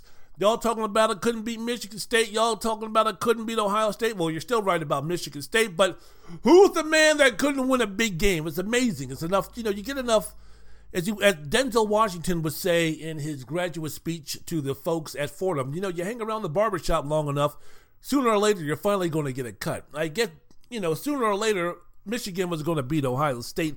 And really, the seeds were planted in terms of, you take a look at some of the weaknesses that Ohio State had and some of the strength that Michigan had. It was almost like, yeah, normally I would be a little bit more confident in Michigan beating Ohio State, but I know the past history between Ohio State and Michigan. So because of that, while my brain is telling me that, you know what, that running game from Michigan is pretty fierce, and Ohio State has been susceptible from teams doing some work on them in terms of that area, and we really haven't seen, Ohio State against a physical team, a big team like Michigan, and what that's going to do, and the inconsistencies at the offensive line, and the strength that was the Michigan's defensive line, the offensive line for Ohio State being inconsistent. That could be a huge advantage for Michigan, and when you're speaking about one advantage being so large in terms of the offensive line for Ohio State going up against the defensive line for Michigan, and then on the other side of the football, the offensive line from offensive line for Michigan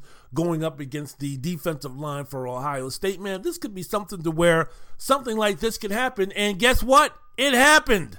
So say goodbye to the chances for Ohio State to win the national championship, and I'm not saying anything crazy like Ryan Day needs to be fired or something stupid like that, but Ohio State might be the last blue blood great team over the past couple of years that haven't won a championship, where we keep referencing when we speak about the elite of the elite in college football. When Lincoln Riley had Oklahoma, he was, that football, Oklahoma football was also mentioned in that, the teams that we always think about when we think about the haves and the have-nots for college football, and we've always mentioned Alabama. Well, Alabama's won multiple championships. We speak about Clemson. Clemson has won multiple championships. We speak about, we speak about LSU. LSU won a championship. But when we speak about Ohio State under Ryan Day, they haven't won a championship yet. They've been very successful, Big Ten championships and such. I mean, as far as the Midwest is concerned, that's Ohio State's territory. But they still haven't won a championship. They've made the championship game, whoop-de-damn-do, if you're Ohio State. And you have the expectations and you have the responsibilities that Alabama has in terms of winning championships is concerned. He hasn't gotten there yet. So I'm not saying that, Ryan Day needs to be fired or some stupid shit like that. But I'm just kind of interested to see what the temperature is like in terms of this loss to Michigan, their arch rivals, because sometimes when you talk about overreacting, losing to Michigan, losing to your arch rivals the way that Ohio State did, it's not going to bring the temperature to a boil immediately, but the water is getting hot and the temperature just raised a little bit. So when is it going to get to the point where all of a sudden now Ryan Day hasn't won a championship in 2 or 3 years and people are going to be sitting around talking about, hey man, what's up with this? Now, it's also nice that Ryan Day is only making, and I say only, making $6.5 million. Ryan Day also might be another situation where it's kind of like, hey, look, man, I see what Mel Tucker just got. I see what Brian Kelly just got. I saw what Lincoln Riley just got. I see what James Franklin just got. I mean, I beat the pants off of James Franklin almost every year, and now he gets himself a $10 million contract, which is going to make him one of the highest paid coaches in football. Mel Tucker won 9 games, maybe 10 games, 1 year, and all of a sudden he's getting $9 point something million. Man, what am I going to get paid? I'm only making $6 million a year. What am I going to get paid? What am I going to get paid like a superstar? What am I going to get paid like I have a football program that's consistently ranked as one of the elites in college football? 6.5 or 6 point whatever ain't making it. If I'm Ryan Day, hey, you know what? Now, the situation might be where else is Ryan Day going to go? Well, didn't they say the same thing about Lincoln Riley? Now, look, Florida, Notre Dame, USC, huge programs. Those type of programs don't open up every single year. So it ain't like, in the next couple of years, hell. I mean, where could Ryan Day even go as far as the lateral move is concerned that would be comparable to Ohio State? I mean, what, Alabama? They ain't going nowhere. I don't know. I mean, maybe it's a situation. Remember I was speaking about, how the Pac-12 needs to up its game in terms of, the Lincoln Riley effect, that some of these programs, some of these football programs in the Pac-12 need to, go for home run hires? Hell, I don't know how much money these guys have. I don't know how much money they can get. I don't know. But if I'm UCLA, I mean, why not? All the man can say is no. I mean, if I could somehow, I don't know how much UCLA can garner up in terms of money or a contract or perks are concerned. But if I can, I don't know. I mean, like I said, I'm just thinking outside the box here. I'm just thinking out loud. I mean, shit, if I can get somehow, some way, somebody to pay Ryan Day $9 million somewhere around there for UCLA. You got to at least call him up, right? You got to at least get in contact with his agent, right? And they could easily say, "Nah, man, we're good." I appreciate the offer and everything like that, but nah, man, I'm good. I'm sticking at Ohio State. Thanks anyway. I appreciate it. I mean, don't you have to kind of do your due diligence with that, with Ryan Day? Again, he's making $6 million. He's making around $6 million a year. James Franklin just got paid. Mel Tucker just got paid. Brian Kelly just got paid. Lincoln Riley just got paid. Billy Napier just got paid. Taking that job at Florida. These coaches are getting paid. When am I going to get paid? All of a sudden now, being a top 5 school, all of a sudden now, that's no good. All of a sudden now, that's chump change. All of a sudden, what I've done only garners $6 point something million a year. I'm just saying. If I'm one of these Pac-12 teams, I'm just saying. Again, I don't know how much money these guys can get. I don't know. But I know Washington just got themselves a coach.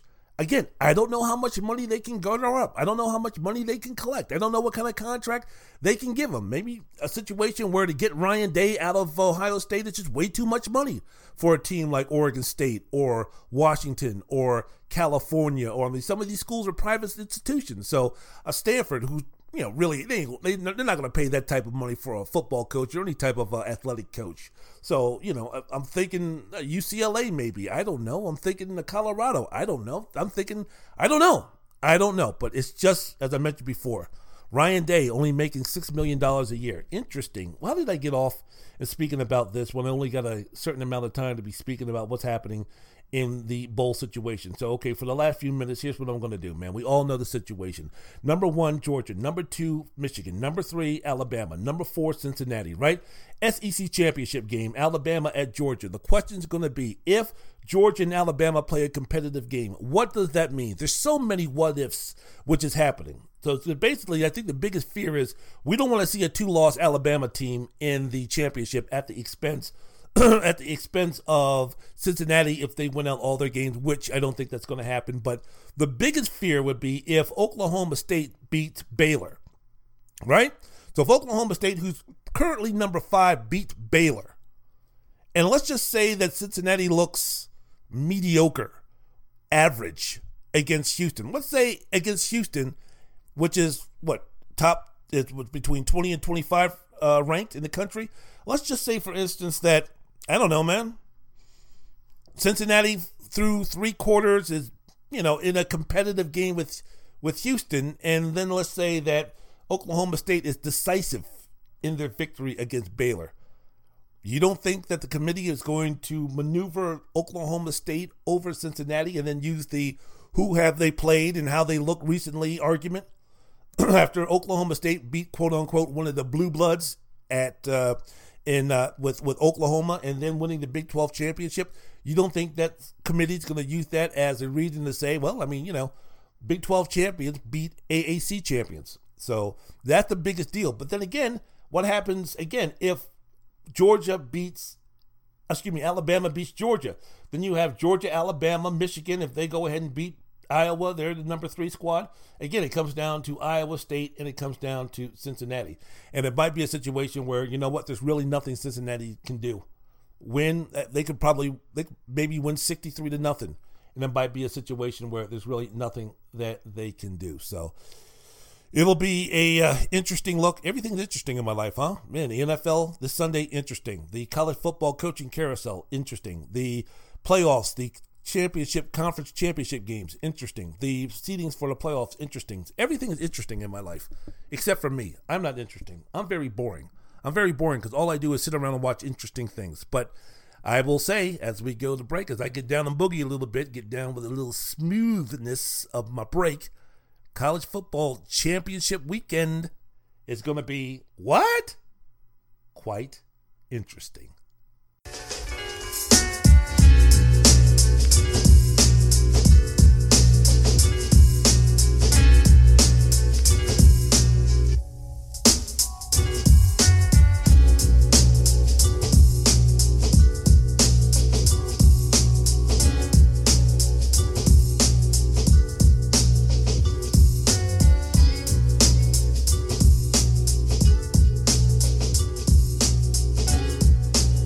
Last segment of the podcast, last segment of the program, Wendell's World in Sports.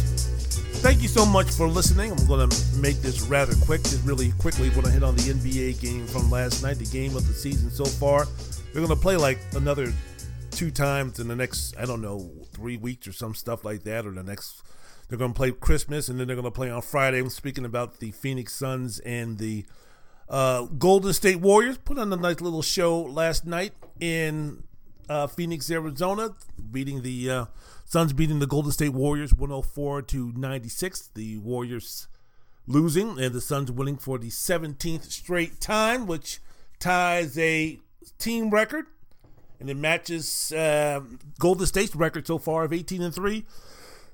Best record in the NBA. No team led by double digits throughout the game. Excellent win by Phoenix, when you're thinking about Devin Booker, had to leave the game midway through the second quarter because of a hamstring injury. The ability for Phoenix to work the ball inside, DeAndre Ayton had a great game. The ability to use the physicality, basically to do what Milwaukee did to them in the NBA Finals last season, especially after the first two wins by Phoenix, to basically dominate the boards, basically get the ball in low, use their physicality, use their size, use their length. Mikal Bridges did an awesome job on Steph Curry. Steph Curry had an all-night shooting, but he was definitely flustered by the size and the length, the width, and the athleticism all combined in the 6'6", 6'7" Mikal Bridges. So, off night for Stephen Curry, but it was a good game. It was a solid game, a lot of energy, a lot of passion, a lot of enthusiasm. Poole started off pretty hot, but he cooled down after a while. But as I mentioned before, the ability of the Phoenix Suns to go inside on a consistent basis, really getting DeAndre Ayton involved in the offense, scoring down low, proved to be huge. Proved to be huge. And moving forward now, when you're thinking about a possibility of a Western Conference Finals or meeting sometime in the playoffs, the Phoenix Suns and the Golden State Warriors, Ayton coming through with 24 points, 11 rebounds, 2 assists. The fact that, again, speaking from a statistical standpoint, he shot, 11 for 19 from the field. When you take a look at the rebounding numbers for him, it was quite impressive, And then, as I mentioned before, Steph Curry going 4 for 21, 3 of 14 from the three-point range. Again, it's not going to be happening on a consistent basis, but again, the fact that he only scored 2 points, Mikal Bridges was one of the MVPs of the game because of the time that he spent guarding Curry in his 41 minutes, and he was a plus 21 in the plus and minus ratio. So Cameron Johnson coming off the bench to score 14. Good victory all around for the Warriors. And as I mentioned before, now moving forward, we got some true validity in terms of the Phoenix. This wasn't a lucky fluke, and I understand the fact that Phoenix has been down and out, and they've been downtrodden, and they've been embarrassment, and they've been dysfunctional as a organization, as a franchise for so long. To turn it around all in 1 year without getting an acquisition like LeBron James, a free agent acquisition, the caliber of a LeBron James, or drafting someone with the historical impact of a Tim Duncan right away to change the fortunes around of a team that quickly normally doesn't happen. I mean, Devin Booker is a solid piece. Chris Paul is a solid piece, but those guys are far from generational superstars, which many people would think you would need to turn teams around or to turn this around. This wasn't a situation like Brooklyn where they, in one offseason, got themselves Kevin Durant and Kyrie Irving, or when LeBron, D. Wade, and Chris Bosh went down to Miami to rescue the fortunes of the Miami Heat. Now, basically, this was a turnaround that no one saw coming from 2 seasons ago to last season, with the Phoenix Suns getting all the way to the NBA championship and then the continuation of their success. Many people were pointing to the fact that, hey, when the first round they played the Lakers, they were about to go down and lose when Anthony Davis got injured. And on top of that, LeBron never really recovered from his high ankle sprain. And then you go to the next round against the Denver Nuggets, and the Nuggets were playing without Jamal Murray, and then they go to the next round where they're playing against the Los Angeles Clippers, and the Clippers were out without Kawhi Leonard. So basically the narrative was that the Phoenix Suns lucked themselves into the NBA Finals and finally got their comeuppance by playing against the Milwaukee Bucks. Well, they returned 80% of their scoring and rebounding and such, didn't make too many changes to their lineup. Monty Williams proving again that he's a solid elite coach for the past couple of years, and now we see what the Phoenix Suns are doing. Chris Paul making sure that in crunch time that things get done. Phoenix by far and away is the best crunch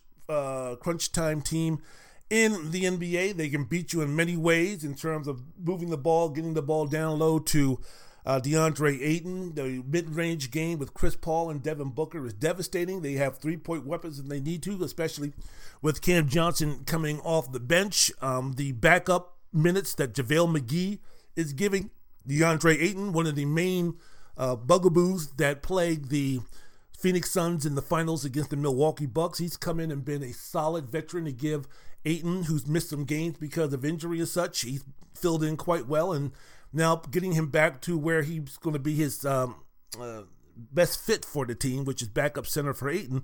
Hey, man, barring some type of injury and, you know, Booker, hamstring injury, Chris Paul, we always have to have our fingers crossed, especially when playoff time comes around with his history of injuries during that time period. You know, I really can't see outside of something like that really derailing Phoenix from making a real run at the NBA championship. And I know, again, it's going to be a situation where on Friday, when they go to San Francisco and play the Warriors on their home court, I'm quite sure that is when the home streak, or that's when the winning streak is going to end for the Phoenix Suns. But, man, so far this season, the Warriors and the Suns, without question, the two best teams in the NBA. All right, I want to end the podcast with this. Got some sad news. Got some bad news. A great friend of mine and a broadcasting legend out here in Las Vegas, Nevada, was on the airwaves early on in the 90s. He was doing sports talk radio in Las Vegas for the longest of times. Invaluable Hall of Famer Frank Harnish passed away due to cancer at the age of 62.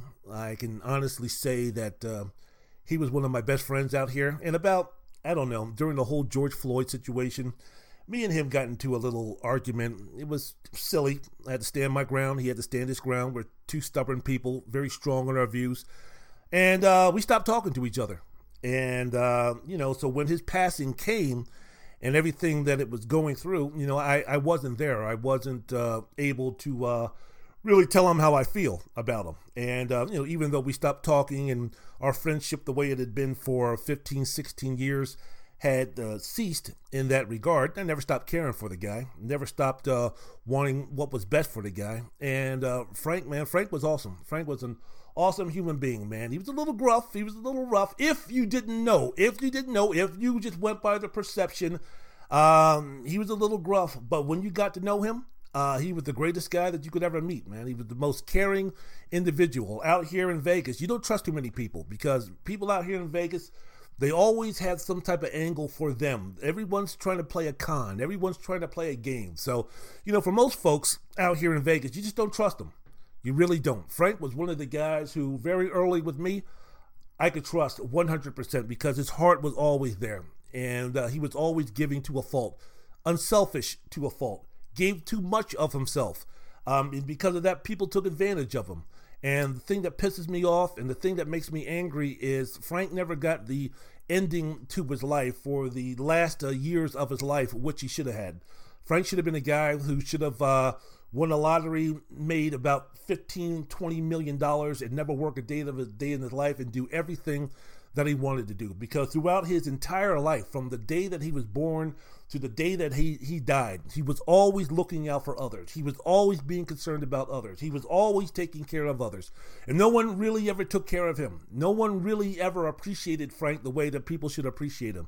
And, you know, the fact that, you know, as I mentioned before, we stopped talking.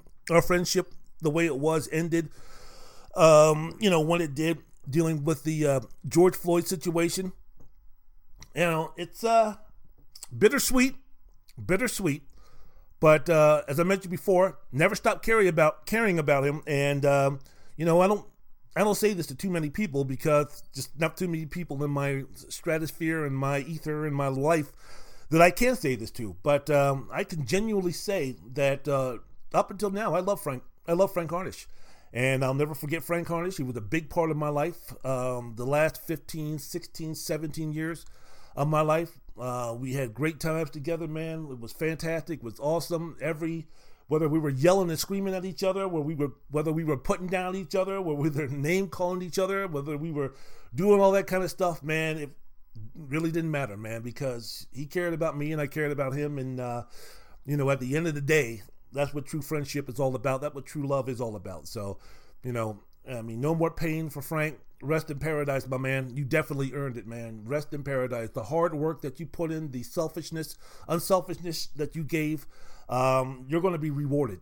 You're going to be rewarded forever forever. So, man, you know, enjoy, my friend. No more pain, no more suffering, no more nonsense, no more bullshit. It's all over, man. You can rest and you can finally reap the rewards that you so much deserve. All right? I love you, Frank. Definitely do. Music.